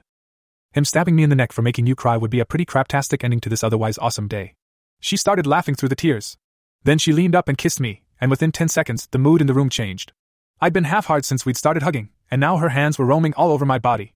One of them got particularly adventurous and disappeared inside my sweatpants. What are you doing? I asked. Sure, she said. If you think my dad would have been angry before, just wait and see what happens if he catches me doing this. Before I could ask what exactly this was, she hooked her fingers inside the waistband of my pants and pulled them down. She sank to her knees on the kitchen floor, fishing my cock out of my boxers as she knelt. I wanted to say something, but when she wrapped her soft, kissable lips around the head of my cock, it got caught in my throat. Fuck Brittany. I said, moving my hand into her hair. The shock of the initial sensation wore off, and I at least came back to my senses enough to caution her. They could walk in here at any minute, babe. A nuclear explosion wouldn't wake my dad up. She said. And the floors creak a little, so we'll have some warning. But if you're that worried about it, you better stop distracting me. Because I'm not stopping until I'm finished. That ended any protest I might have countered with, and I just sagged back against the sink and enjoyed it. I'd been riled up ever since our shower this morning, and spending all day close to her but not being able to touch her had driven me insane. I didn't think it would take very long, and I hadn't counted on her being this skilled at it. God, that feels good. I muttered. She purred at the compliment but never quit working on me. Her lips felt heavenly sliding up and down my shaft, and when her tongue flicked back and forth over the head, I had to bite my lip to keep from shouting her name. Her tongue ring was working wonders on the underside of my cock, the sharp contrast between the silky smoothness of her tongue and the hard metal sending my nerves into a frenzy. She tried mightily to take me all the way in, and though she came up an inch or so short, she'd gone farther than any other woman had before. I tightened my grip on her hair, and before long, I was past the point of no return. I managed to warn her this time, though. Brittany, I'm gonna come. I half whispered. She looked up at me with those piercing blue eyes, and that was it. I came in her mouth, blasting shot after shot against her tongue. The orgasm was so intense that my knees started to buckle, so I gripped the edge of the counter to stay vertical. I felt like I came a half gallon, but Brittany never gagged and didn't lose a single drop. When she was satisfied that she'd gotten all I had to give, she grinned and stood up, wrapping her arms around my waist. I know some guys think it's gross. She said. But will you kiss me? I didn't have to think about it. Fuck yes, I will kiss you. I replied. I pushed her back against the refrigerator and attacked her mouth with mine. She'd swallowed my cum by now, but I still detected a slightly thick, salty residue on her tongue. I didn't care. After a minute or two, I felt her rubbing her crotch against my bare leg. Somebody wants me to return the favor. I teased. I'll get myself off just like this in a minute. She moaned. You don't have to. Of course I don't. With that, I pulled my pants up and carried her toward the living room. Before I could get there, though, I spotted a doorway with something hanging over it. The same something had been hanging in my house and was partially the reason I was even here. Look, Brittany said, looking at the same thing I was. Mistletoe. They say you have to kiss a girl if you get her under the mistletoe. I said, lowering her to the ground. They never said where you have to kiss her. I pulled her gray shorts off and was pleasantly surprised to find she was wearing no panties underneath. I wanted to tease her. I wanted to prolong her anticipation by just staring at her beautiful pussy for a few moments. I wanted to drive her crazy, darting my eyes back and forth between her pussy and her face, licking my lips as her patience slowly evaporated. I wanted to. But her pussy lips, glistening in the blinking lights from the tree, looked so damn mouth-watering. She was more than just a little turned on, too, and when her scent reached my nose, I could no longer resist. I started below her pussy, just inches above her ass, and slowly trailed my tongue north. I dipped it inside her, to confirm that she tasted as good as she looked. I used it to bathe both lips, and by the time I finally made it to her clit, she was thrashing around wildly, and doing her best not to make too much noise. You fucker. She gasped. Stop teasing. Um, I said, pretending to consider it. While I did, my mouth hovered inches above her, my breath landing directly on her clit. No. I snaked my free hand up under her shirt and lazily toyed with her nipples while I took my time between her legs. I knew there was a chance we might get caught, but this was my first time going down on her, and I wanted to make it special. Don't you like what I'm doing? I asked, already knowing the answer. Fuck, she uttered. You know I do. I could let you do this all night, Kevin. It's just. I didn't want her to finish the thought, so I gave her something else to dwell on. I slipped two fingers deep inside her and torqued my wrist back and forth. It wasn't an easy motion to make because she was pretty damn tight, but the way she thrashed around under me made it all worth it. You're going to kill me. She panted. She wrapped her legs around my broad shoulders in an attempt to keep me pulled tight against her, and though I could have easily broken her grip, I decided to oblige her. I'd been toying with her for ten minutes now, and that was plenty long enough to be tempting fate. I dug my tongue as deep into her steamy, dripping pussy as I could, simultaneously rubbing my nose back and forth against her clit. The back of her hand flew up to her mouth just in time to stifle a scream that would have woken up my parents, much less hers. Her feet were at the base of my skull, bound and determined not to let me move until she'd come down from her peak. Where the? She gasped. Did you? Learn? One of my first real girlfriends. I told her. My second year of pro ball, in Grand Rapids, Michigan. She swung both ways, and always had a woman on the side. She taught me exactly what she liked, and I watched her use those same techniques on a few of her girlfriends, too. As well as they worked for her, I figured I should remember them. They've served me well. Her eyes widened a little. I told you I was adventurous. I said. I just want to be included in all the wild debauchery. I'll keep that in mind, Mr. Collins. She grinned, standing up and walking into the living room. I followed her, until we were standing facing each other in the middle of the room. I'd love to explore all of that with you. But for right now, I want you to make love to me. Before I could respond, she raised her hand up. That doesn't mean you love me, I get it. She said. I could feel another of her rambles coming on. I just feel a deep connection to you, and I want you to be gentle and tender with me, and all the other things I've never really experienced, and should. I said, placing a finger gently on her lips and leaning down to her ear to whisper. I know just the place. I took her hand and led her over to a spot on the floor, just a foot or two away from the Christmas tree. I quickly took off my sweats and lay down on my back as Brittany pulled off her shirt. She realized what I wanted and smiled widely as she straddled my knees. This is so naughty, she said, holding my cock in place as she slowly lowered herself onto it. But it's so fucking nice. I grunted. It felt like a raging wildfire was engulfing me, as the heat from deep inside her radiated over my body. It took her a minute or two to fit all of me inside her, and once she had it, she didn't want to move. She was flexing her inner muscles around my cock, milking me without visibly moving a muscle. God, you're big. She said. And you're a liar. I countered. This pussy is way too tight to have had a kid. She smiled and lifted herself all the way up, until little more than my tip remained inside. She stayed there a minute, balancing on her tiptoes before forcibly slamming her diminutive body back down onto mine. Oh, Furawuk. She moaned, collapsing on my chest. So fucking good. We fell into an easy rhythm for the next few minutes. She laid on top of me and gyrated her hips up and down, taking me as slowly or as quickly as she wanted. Just as she wanted, it was incredibly tender. I planted kisses all over her face and neck, then nibbled down her collarbone to her shoulders. My hands roamed all over her back before moving lower and cupping her supple ass cheeks. You have such an amazing body, Brittany. I whispered. It's all yours. She whispered back. Best Christmas present ever. I said, echoing my sentiment from the morning. I don't know if I should say thank you or you're welcome. She said. Your present for me is pretty fucking spectacular, too. My hands moved to her hips and sped her up a little. Her breasts were quicker and more shallow, and her fair complexion had flushed slightly. That's it, sexy. I muttered, so softly that she might not have understood had she not been staring into my eyes. I want you to come for me. I want you to make yourself come on my cock.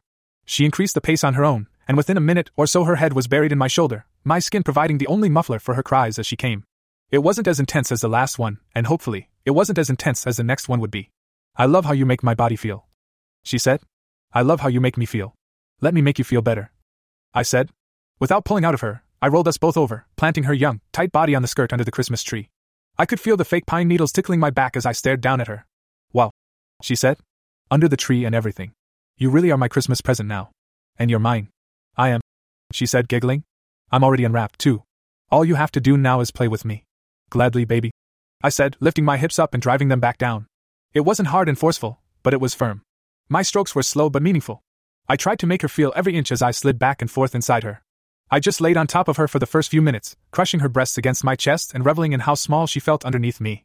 I didn't want to suffocate her though, so I pushed up onto my elbows to take some of my weight off of her. When I looked down at her, I damn near lost all control and came right there. She was angelic. The lights from the tree blinked and flickered, lighting her face with an entrancing kaleidoscope of color.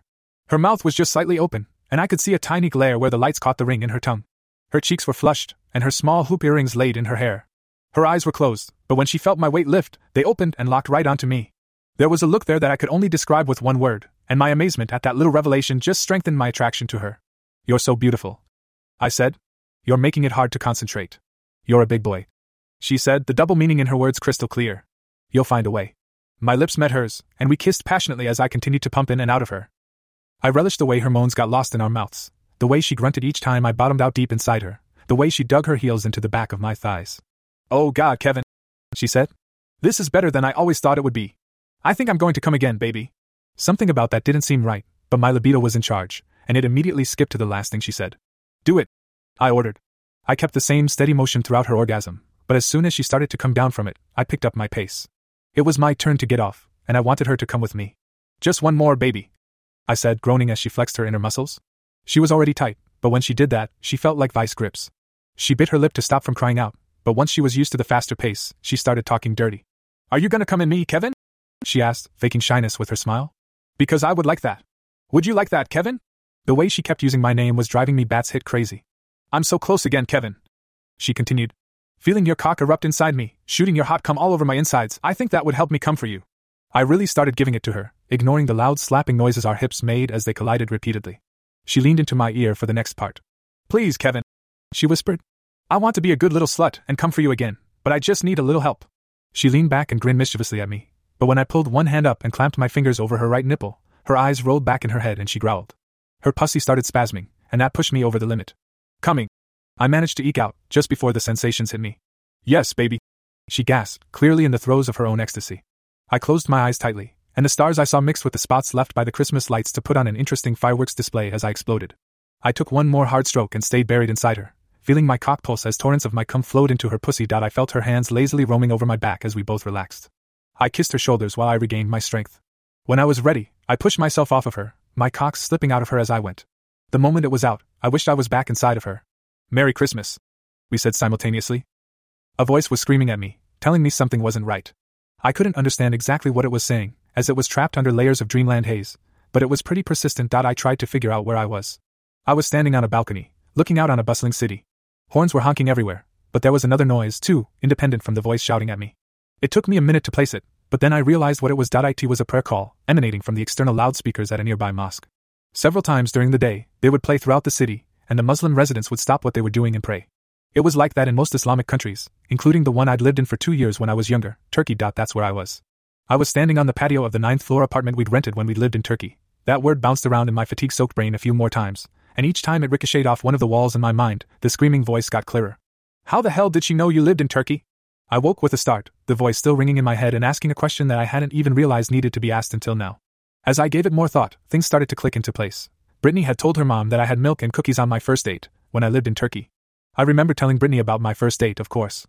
But I'd never told her I lived in Turkey at the time. I'd complimented her mom on the food, and she told me her last name wasn't Morgan, it was Pacheco. I remember thinking the name was familiar, but not being able to place it. I could place it now. My first date, the one I'd had in eighth grade in Turkey, the one with a third grader my friends dared me to ask to be my girlfriend. The girl's name was Rita, Rita Pacheco Dado. Fuck. I was on the couch in their living room. Dawn was just starting to break outside, and I heard no other movements in the house. Somehow we'd managed to not wake anyone up with our lovemaking, and she'd snuck back to her room while I crashed out on the couch.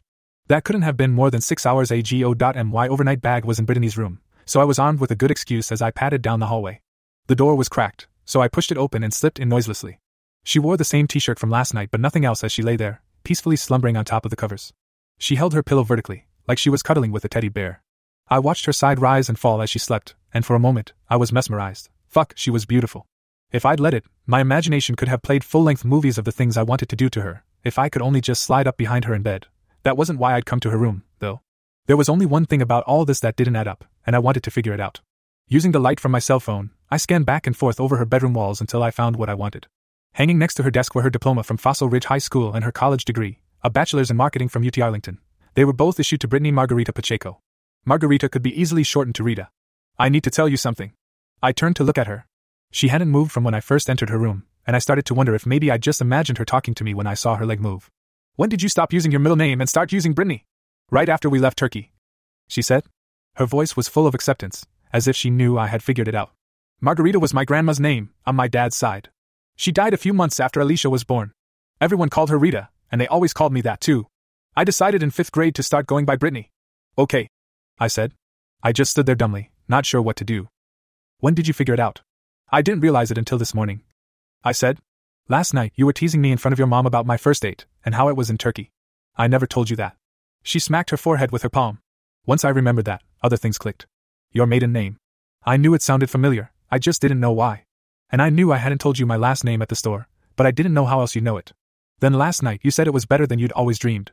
That's not how you talk about a stranger you just met two days ago. I wanted to tell you the first time we talked. She said. I wanted to tell you the second time we met too. And after we woke up at your house, with your cat on my legs. Hell, I was seriously hoping you'd figure it out last night when my mom told you her last name. I remembered the look of expectation she'd given me right then. Why didn't you? I asked. I was nervous at first. She explained. By the time the nerves wore off, there was such obvious chemistry between us, and I was scared of damaging it. I'm a pretty reasonable person, Brittany. I said. I could feel my anger building, but I was fighting mightily to quell it. But it seems there's a lot you're not telling me. You better start from the beginning. You remember how I told you that every man who'd ever been in my life has turned out to be a liar? Except one boyfriend who didn't even last a week. I remembered. Me. Yes. She said. Kevin, I always had such a crush on you. That was the main reason my sister let me hang out with you guys so much, so I wouldn't ask her questions about you all the time. You remember my swimming lessons? Very, very vaguely. I said. I was always a good swimmer, so I offered to help out as a volunteer for little kids' swimming lessons. I didn't remember Rita being one of the students until just now. Puberty and the hormone attack started a little earlier for me than most girls. During those lessons, when you'd hold your hand under my back to keep me floating or move my legs to show me the proper kicking motion, I was too young to know what it was, but it got to me, Kevin. There are pages and pages about you in my diary from back then. You were one of the popular kids, but you weren't mean to the unpopular kids like most of the others were. She continued. You always had fun, but I remember you breaking up a couple fights, too. You always did the right thing. I was so excited when you asked me to be your girlfriend, and I was crushed when you told me it was all a joke. What a horrible thing to do to a girl, ask her out as a dare. She playfully punched me in the chest. I cried for a week, and I was mad at you for a long time. Mama was too, but she told me that boys did a lot of stupid things, and at least you were honest with me about it, and didn't let it go farther. I was mad at myself for doing it, Brittany, I said. Yes, she had a lot of explaining to do, but I needed to make amends. I know I said sorry when I told you about it, but I truly was sorry. I still am. Believe me. I do, she said. I didn't realize until I went back and read my diary years later that you always tried to be nice to me afterward, but I was really mean and just didn't want to talk to you ever again. You had a good reason. I said. The older I got and the more guys I dated, the better you looked. Sure, you'd hurt me, but they were hurting me and wouldn't even be truthful about it. Sometimes they lied about the shit they did, and sometimes they lied about other girls, sometimes they lied about wanting to see me again. And then, and then, my fucking husband was apparently transporting drugs. I felt so bad for her. She got tired of waiting for me and walked over, still gloriously naked below the waist. Be mad at me if you want, she said. Just please hold me. I'll keep talking. I wrapped her in a hug, and just like every time before, we fit together perfectly. She lay her head on my chest, sighed deeply, and continued. I never really forgot about you, Kevin. You were the only man who'd ever been honest with me. About a year ago, I looked you up on Facebook. You were playing one of those games on Facebook, Mafia Wars or something, so I added you as a friend and said I needed more friends for the game. You accepted it. You Facebook stalked me? Yes, she said. When I first added you, I found out you were married. I was disappointed, but I let it go. Then, when all of the stuff with Kira happened, Kevin, it was so hard for me not to message you and tell you who I was. Wait, I said. I told you all of that last night, and you already knew? Kevin, it was all over the news, just like you said. She explained. I knew all about it before I realized you were the husband. You never talked about it on Facebook, but I started seeing your friends giving you their condolences and such, and I knew the girl's name was Kira Collins, so I kinda figured it out. She waited for me to answer, but I had no intentions to. Any response I would have given right then would include a few expletives, and I didn't want to do that. Anyway, I kept tabs on you, thinking maybe one day I would get up the nerve to send you a message. Imagine my surprise when you moved here. So why not say something then? Like I said, she said. I was nervous. I was busy, too insanely overloaded with classes during the spring semester, and I interned with an accounting firm downtown this summer. But mostly, I was just nervous. Then I saw you tell someone on Facebook that you were going to spend Christmas all by yourself, and Jesus, Brittany. I said, exasperated now and unable to hold back any longer. You've known everything I told you, before I even told you about it. That's not true. She said. I knew about Kira, and I knew you lived here. And I knew a little about your baseball career, because I Googled you, too. But I didn't know about your job. I just shook my head. The meetings at Walmart. I said. I guess there's no way in hell those were accidental either, huh? Both times I'd met her at the store, I'd been so excited. I was fascinated with fate and what it had done for me. Even as I asked, though, I knew there was no way they could be coincidences. Actually, the first one was. She said. I knew you lived in Garland from Facebook, but I was curious about exactly where. So I looked you up in the online phone book. I didn't expect it to work, but I was surprised to find that you had a landline. So I had your address. I was heading out to Rockwall to see Sherry, and I decided to just do something crazy. Throw caution to the wind, so to speak, and quit wondering about you. She stopped to breathe. So I came over to your house. That took me by surprise. You did? I sat out front for two hours on Wednesday afternoon, trying to work up my courage. She explained. Finally, I got out and rang the doorbell. I think the only reason I did is because I knew what time it was, and there was a good chance you weren't home. Sure enough, no one answered. I figured I'd just head east to Sherry's house and send you a Facebook message, but I wanted to surprise Sherry with stuff to make a Christmas dinner. I knew there was a Walmart right around the corner. So I'm halfway done with my shopping, and I turned down the aisle to get stuffing. I think my heart stopped when I saw you throw a bag of noodles into your cart. You smiled at me as you walked by, and I'm still not sure how I didn't wet myself. The thought was humorous, so I smiled. How'd you know it was me? I asked. Facebook. She explained. You're not much for posting photos, but a lot of your friends like to tag you in theirs. Anyway, I kinda followed you throughout the store, and when you went to check out, I decided it was now or never. What about the next day? A case of weird timing. She said. I told Sherry the whole story, and after I spent the whole night talking about you, she convinced me to try it again on my way back home. As I turned onto your street, you passed me. As bad as the roads were, I figured you couldn't be going far, so I followed you. I didn't know what to say. When you asked me for my phone number, Kevin, my heart leapt out of my chest. I was so incredibly happy, and I've only gotten happier since. I led her back over to the bed. I had this whole thing in my head as a fairy tale, basically. A massive, fortunate coincidence, where truth is stranger than fiction. I said. Once of those things that you couldn't script if you tried. And now I find out. You did exactly that. You planned everything. Not everything. She said. I believe in fate too, Kevin. You got a job offer in the city I live in. What do you call that? And what about that snowstorm? You know, the one that led to us spending all this time together the past couple days and developing this incredible connection? I like to think I can control a lot of things in my life, babe, but I can't make God hit DFW with the worst winter storm in more than 20 years. And meeting you at Walmart. Kevin, I swear, I had no idea you'd be there. There was a lot of truth in her words. I'm not sorry we met, Kevin, she said. And no, I'm not even sorry that I set it up. I've never been one to just let things happen to me. If I want something, I chase it. The only thing I regret is that the moment I handed you the breath mints on Wednesday, I didn't tell you everything. I told you last night in the kitchen that the worst part of the thing with Kira is that she lied and kept so many things from me. I said. That would have been the perfect time to tell me. Kevin, I knew last night was going to be special. She said. There is something magical going on with us, and I didn't want to ruin it. I can't say that I regret it either because. She trailed off for a second. Because last night was perfect. I needed to think. A lot. This is just a lot to take in, Brittany. I said. I spied my overnight bag and made a snap decision. I'm going to go for a run. Uh, what? She asked. I run almost every day, when I have the chance. I said. It keeps me in shape, and it helps me clear out my brain. Right now, that's what I need to do. Are you mad at me? She asked, a slight look of fear on her face. I don't know, Brittany. I answered honestly, quickly throwing on sweatpants, a hooded sweatshirt, and tennis shoes. This is real, Kevin. She said, gripping my hand tightly.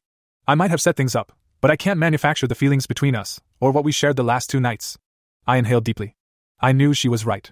Still, I'd been so badly burned, and now that I knew Brittany was keeping secrets from me, it made me wonder what else she wasn't telling me. I'm going to run. I said.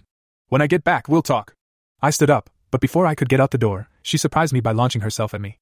She pressed me up against the wall and forced her tongue into my mouth, rubbing her bare legs against my crotch. I tried not to kiss her back, but that lasted all of a second. I responded with equal passion, and when she pulled away a few minutes later, we were both panting.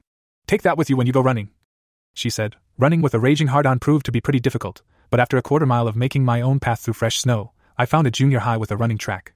It was covered in snow, of course, but after one lap, I'd made a trail for myself. And my brain felt like a beachside resort after a hurricane. There were so many thoughts in my head that I really didn't know where to start. On one hand, Brittany was right. Our connection was way beyond physical.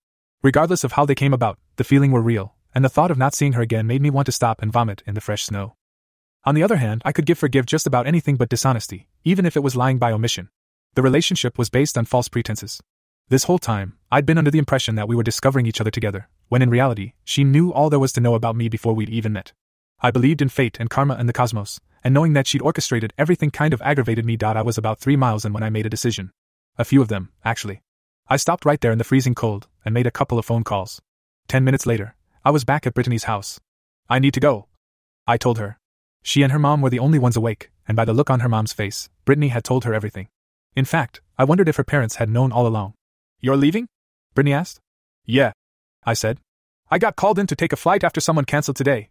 My bosses thought I was spending Christmas alone, too. I didn't tell them my plans had changed. Where to? She asked. Cancun and back. I said. Going to pick up one of my bosses, actually, along with a half dozen other passengers. It was a little more complicated than that, but that's all I was going to tell her. Oh, she said. You'd have thought she just lost her best friend the way her face fell. My heart sank for her. What about everything else? Her eyes were a little red and her cheeks a bit swollen, but she still looked incredible. We'll talk about it later. I said. I really need to get going right now. You don't need a shower after your run? Brittany asked. She was grasping at anything she could, trying to make me stay a little longer and talk to me. I'll grab one at the office. I said. I'm sorry about your car being at my place, but I'll take care of it tomorrow. I was going to do no such thing, but I knew she'd ask about it. Okay, she said, slumping back in her hair and looking dejected. Can I have a kiss before you go? I was tempted. Jesus, was I tempted. I so badly wanted to walk over to her, her mom's presence be damned, and lay a lip lock on her that would steal her breath away. I don't think so, Brittany. I said. Not until I figure things out a little more. She nodded in reluctant acceptance. I grabbed my bag from her room and headed back toward the door. Something made me stop, though. I guess I never actually met you or your husband, Mrs. Pacheco? I asked. I think maybe once, at one of the Christmas parties. She said. But I'm not certain, and even if you had, I wouldn't think you'd remember that. I nodded. I started to walk past them, but she grabbed my hand. Kevin. I looked at her. Christmas is a time for forgiveness, especially when the one who wronged you did so with the best of intentions. I know, Mrs. Pacheco. I said, smiling. Thank you for having me, and for your outstanding cooking. I'll never forget this Christmas. Brittany looked bewildered, but somehow managed to still lose confidence as she strode confidently across the tarmac at Addison Field, pushing Alicia in a stroller. From my seat in the cockpit, I felt more than one part of my body react to her impending arrival. Sure, there was the predictable stirring in my loins as a highlight reel from the night before played in my head. But my stomach had enough butterflies to start a colony, and when I thought about everything she'd said and done the past three days, something on the left side of my chest started to ache, as well. Before we'd taken off in Cancun for the return trip, my boss and a few others on board, I'd fired off a quick text message to Brittany. A car will pick you and Alicia up in two hours. Might want to pack for a few days. I turned off my cell phone right after, so I had no idea how she'd respond. Watching her now, I had at least part of my answer. She was bundled up, of course, but I could see a turquoise turtleneck sticking out of her leather jacket. Her blonde hair was getting tossed around a little by the cold winter winds, and really, that just added to the effect. She was pretty much a walking wet dream. So, that's what this is all about. My co pilot Tommy said from the right seat as he joined me in the private ogling. It all makes sense now. There was only one other passenger, and he helped Brittany and Alicia up the steps before boarding himself. Good afternoon, folks. I said over the intercom when the doors had closed and we were taxiing out. The flight should take about two and a half hours, putting us at our destination sometime around 8 o'clock local time. Sit back and enjoy the ride. Fifteen minutes later, Tommy and I had the Gulfstream pointed northeast and up at cruising altitude. The cockpit door opened, and the third passenger, Bruce, walked in. How is she? I asked. Looks like she's going to throw up, and it has nothing to do with being airsick. He replied. Her daughter is having a ball, though. Alice brought her some crackers, so I think they're best friends now. You might want to get back there and calm Mama Bear down. I got up, and he took my spot in the pilot chair. As soon as I closed the cockpit door, Brittany was out of her seat. I thought that was your voice earlier. She said. She ran over to me and gave me a fierce hug. I kissed her on the forehead as we pulled apart. Hey, Alicia. I said, crouching down in front of the giddy little girl. She grinned cheesily at me and held out one of her Ritz crackers a few inches in front of my face. Ah, uh, your mama taught you how to share already. I said. I gobbled up the cracker straight from her hand, and she squealed in delight. I tousled her dark, curly hair before standing back up. Brittany, you've already met Alice. I said, motioning to the woman sitting next to Alicia. Not only is she one of the best flight attendants in our company, but she also raised three kids. Are you comfortable with her watching Alicia for a little while? Um, sure, she replied, but it was clear that she was confused. We'll be right in the back, Brittany. I said. And there's an intercom where she can call us if anything goes wrong. She nodded. I took her hand and led her through a door into the back lounge. Black leather couches lined both walls, and there was a wet bar near the back. You want a drink? I asked. I want you, she answered. She looked into my eyes, almost fearful of my answer. Well, come here then, I said. She was on me in seconds, pushing me onto the couch before climbing on top of me. We made out feverishly for a few minutes, a replay of what had happened on my house at Christmas Eve. What is all this? she asked, waving her hands around when we took a break. It's an airplane. I responded, and she jokingly punched me in the chest. I wasn't entirely truthful with you earlier. I did take a flight this morning, but I didn't have to. This is our company airplane, the one we use to fly our people around. I wanted to use it, but it was going to Cancun to get my boss. I told them I'd take the trip if I could have the plane afterward. So here we are. And where are we going? She asked. You'll find out when we get there. I replied. I pulled her up until we were sitting next to each other on the couch. Brittany, I didn't tell you the whole truth this morning, but that's the last time that's going to happen. I've always been a pretty forgiving person. People act out of anger, or they make mistakes, and end up doing things they shouldn't do. We're all human, and I'm as imperfect as anyone else, so I understand. But it's hard for me to forgive a lack of honesty. She opened her mouth to talk, but I held up a hand to stop her. I look at what you did, and the way you set all this up, as a series of small fibs, white lies. I continued. Like if I tell you I have to work late, then when you get home, I jump out from behind the couch with 20 of our friends and throw you a surprise party. I think that, given the magnitude of the situation, you should have told me anyway. She nodded. But given that none of what you did was ever designed to hurt me, there's absolutely no way I can be mad at you. I pulled in her in for one steamy, passionate kiss, then she lay her head on my shoulder. Besides, I think all men would agree that if we have to have a stalker, she might as well be smoking hot. She giggled as she sat up, but her face soon turned serious. I know how important honesty is to you, Kevin. She said. It is to me, too. That's why I told you about Alicia right away. That was the one deal breaker for me, if you couldn't accept that I had a daughter. Even if you could, that wouldn't have been fair to you to find out after we had a relationship. I couldn't lie about it. I hadn't even thought about it that way. I told you, honesty was the biggest reason I tracked you down. I never thought of it as lying to you, if that's any consolation. I know how it seems that way now, but I always planned on telling you the truth. I was just trying to find a way to do it that wouldn't ruin what we'd already started to build. I honestly never expected the feelings to grow as quickly as they did. I've really never been that. I put a finger to her lips. You are so fucking sexy when you start to ramble. Our clothes flew off at a record pace. We made use of both couches, and I even fucked her on top of the bar. She was dirty and kinky and flexible and way more into giving than receiving, and I saw in her the potential for the kind of sex life I'd always wanted. Our lovemaking the night before had been perfect, but the raw, unbridled passion we were unleashing on one another now was just as exquisite. Of course, it ended just like last night had begun me laying on the floor between the two couches, with her rocking up and down on me, my cock buried to the hilt inside of her. The only difference this time is that when she came, I did too. Kevin. The voice boomed over the loudspeaker, waking me up. It was Tommy, from the cockpit. Starting our descent now, brother. On the ground in about 15 minutes. Brittany was still wonderfully settled on top of me. Her weight felt better than I could have ever imagined. My cock was still inside her. I need to tell you something. Her voice croaked. It was the same exact thing she'd said this morning, when I found out who she really was. My mind started to race with the possibilities of what she could be keeping from me now. I think I'm falling in love with you. She finished. She looked at me and smirked when she saw my look of worry evaporate. I had you going there for a minute, didn't I? Such a little brat. I said, tossing her off of me and rolling on top of her. I was about to tell you that I feel the same. But just for that, I'm not going to. I got up and started putting my clothes back on. She lay there for a moment, clearly expecting me to say something more, but I didn't. Kevin, that's not fair. She said. You can't play with these things. Brittany. I said. I think a tiny little part of me fell in love with you the moment you told me I forgot my breath mints.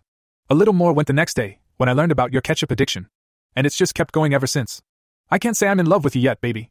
It's been three days. But I can see myself getting there. She beamed back at me and we finished dressing in silence. We joined Alicia and Alice up front, and I was holding the darling little girl in my arms when the plane touched down. Welcome to Salisbury, Maryland, Tommy said, as I'd instructed him to do. The temperature here is colder than an Eskimo's ass, and if there isn't snow on the ground yet, just wait, it's probably coming. I'm told your party is waiting right inside the FBO. This was a great flight, but I'm guessing y'all enjoyed it even more than we did. Thanks for flying Mile High West. Brittany laughed throughout his monologue, but she started giggling uncontrollably when he hit the end. I didn't even think about it, but I guess I'm in the club now. She said. We both are. I said. That was a first for me, too. You're taking me home with you. She continued when the reality of where we were going sank in. I met your family yesterday. I said. Only fair that you meet mine. Again. My mom and dad were sitting on a couch inside when we walked in. Mom, you remember Rita Pacheco, a First Aid Infamy, don't you? My mom's eyes lit up when she saw her. She's going by Brittany now, but it's her. Brittany, this is my mom.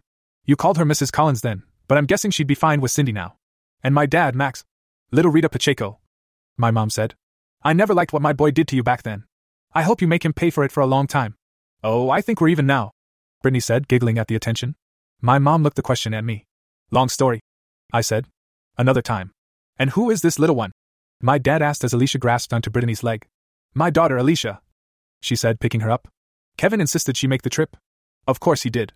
My mom said. He's always wanted kids. I rolled my eyes as we made our way out to the car. The ride back to my parents' house was a short one. Brittany's eyes went wide when she saw the house, a three story mini mansion that sat on 30 acres about a half mile from the Wicomico River. When we lived in Izmir, my dad was in charge of all of the financial dealings for the entire base. I explained. Now, he's in charge of all the financial dealings for the local medical center. Janet, my sister, met us at the door. She was there for the famous first date as well. I remember you. Janet said, giving her a hug. You were so tiny back then. Not a lot bigger now. Brittany giggled. I remember you laughed at me the day he broke up with me. Yeah, well, he's not the only one who did stupid things in his youth. Janet said. I should have been kicking his ass. Back then, having a girlfriend five years younger was absurd. Now, at my age, it earns you respect. I said. They both giggled. Mom says you make him happy. Janet said. That's all that matters to me. They hugged, and Janet disappeared down the hall. I'll take Alicia to the guest bedroom and get her situated. My mom said. Go into the kitchen. There's a present for you, too. Everyone shuffled into the back of the house, and it was completely silent at last. This is insane. Brittany chuckled, hugging me tightly. I love it. Certainly not what I was expecting to be doing for Christmas last week. I agreed. Let's go see what my mom's talking about. I should have expected it, but somehow, it took me by surprise. Brittany just laughed heartily. On the table were a plate of Chips Ahoy cookies and two glasses of milk. I propose a toast, I said, taking one of the cookies and dunking it. To conniving girlfriends. Brittany giggled. I held the cookie up to her lips, and she took a bite. Then she grabbed a new cookie and dunked it. To second first dates, she said. I took a bite of her cookie. We put the glasses down, and I held her tight as we danced to music only we could hear. I buried my nose in her hair and muttered, To milk and cookies.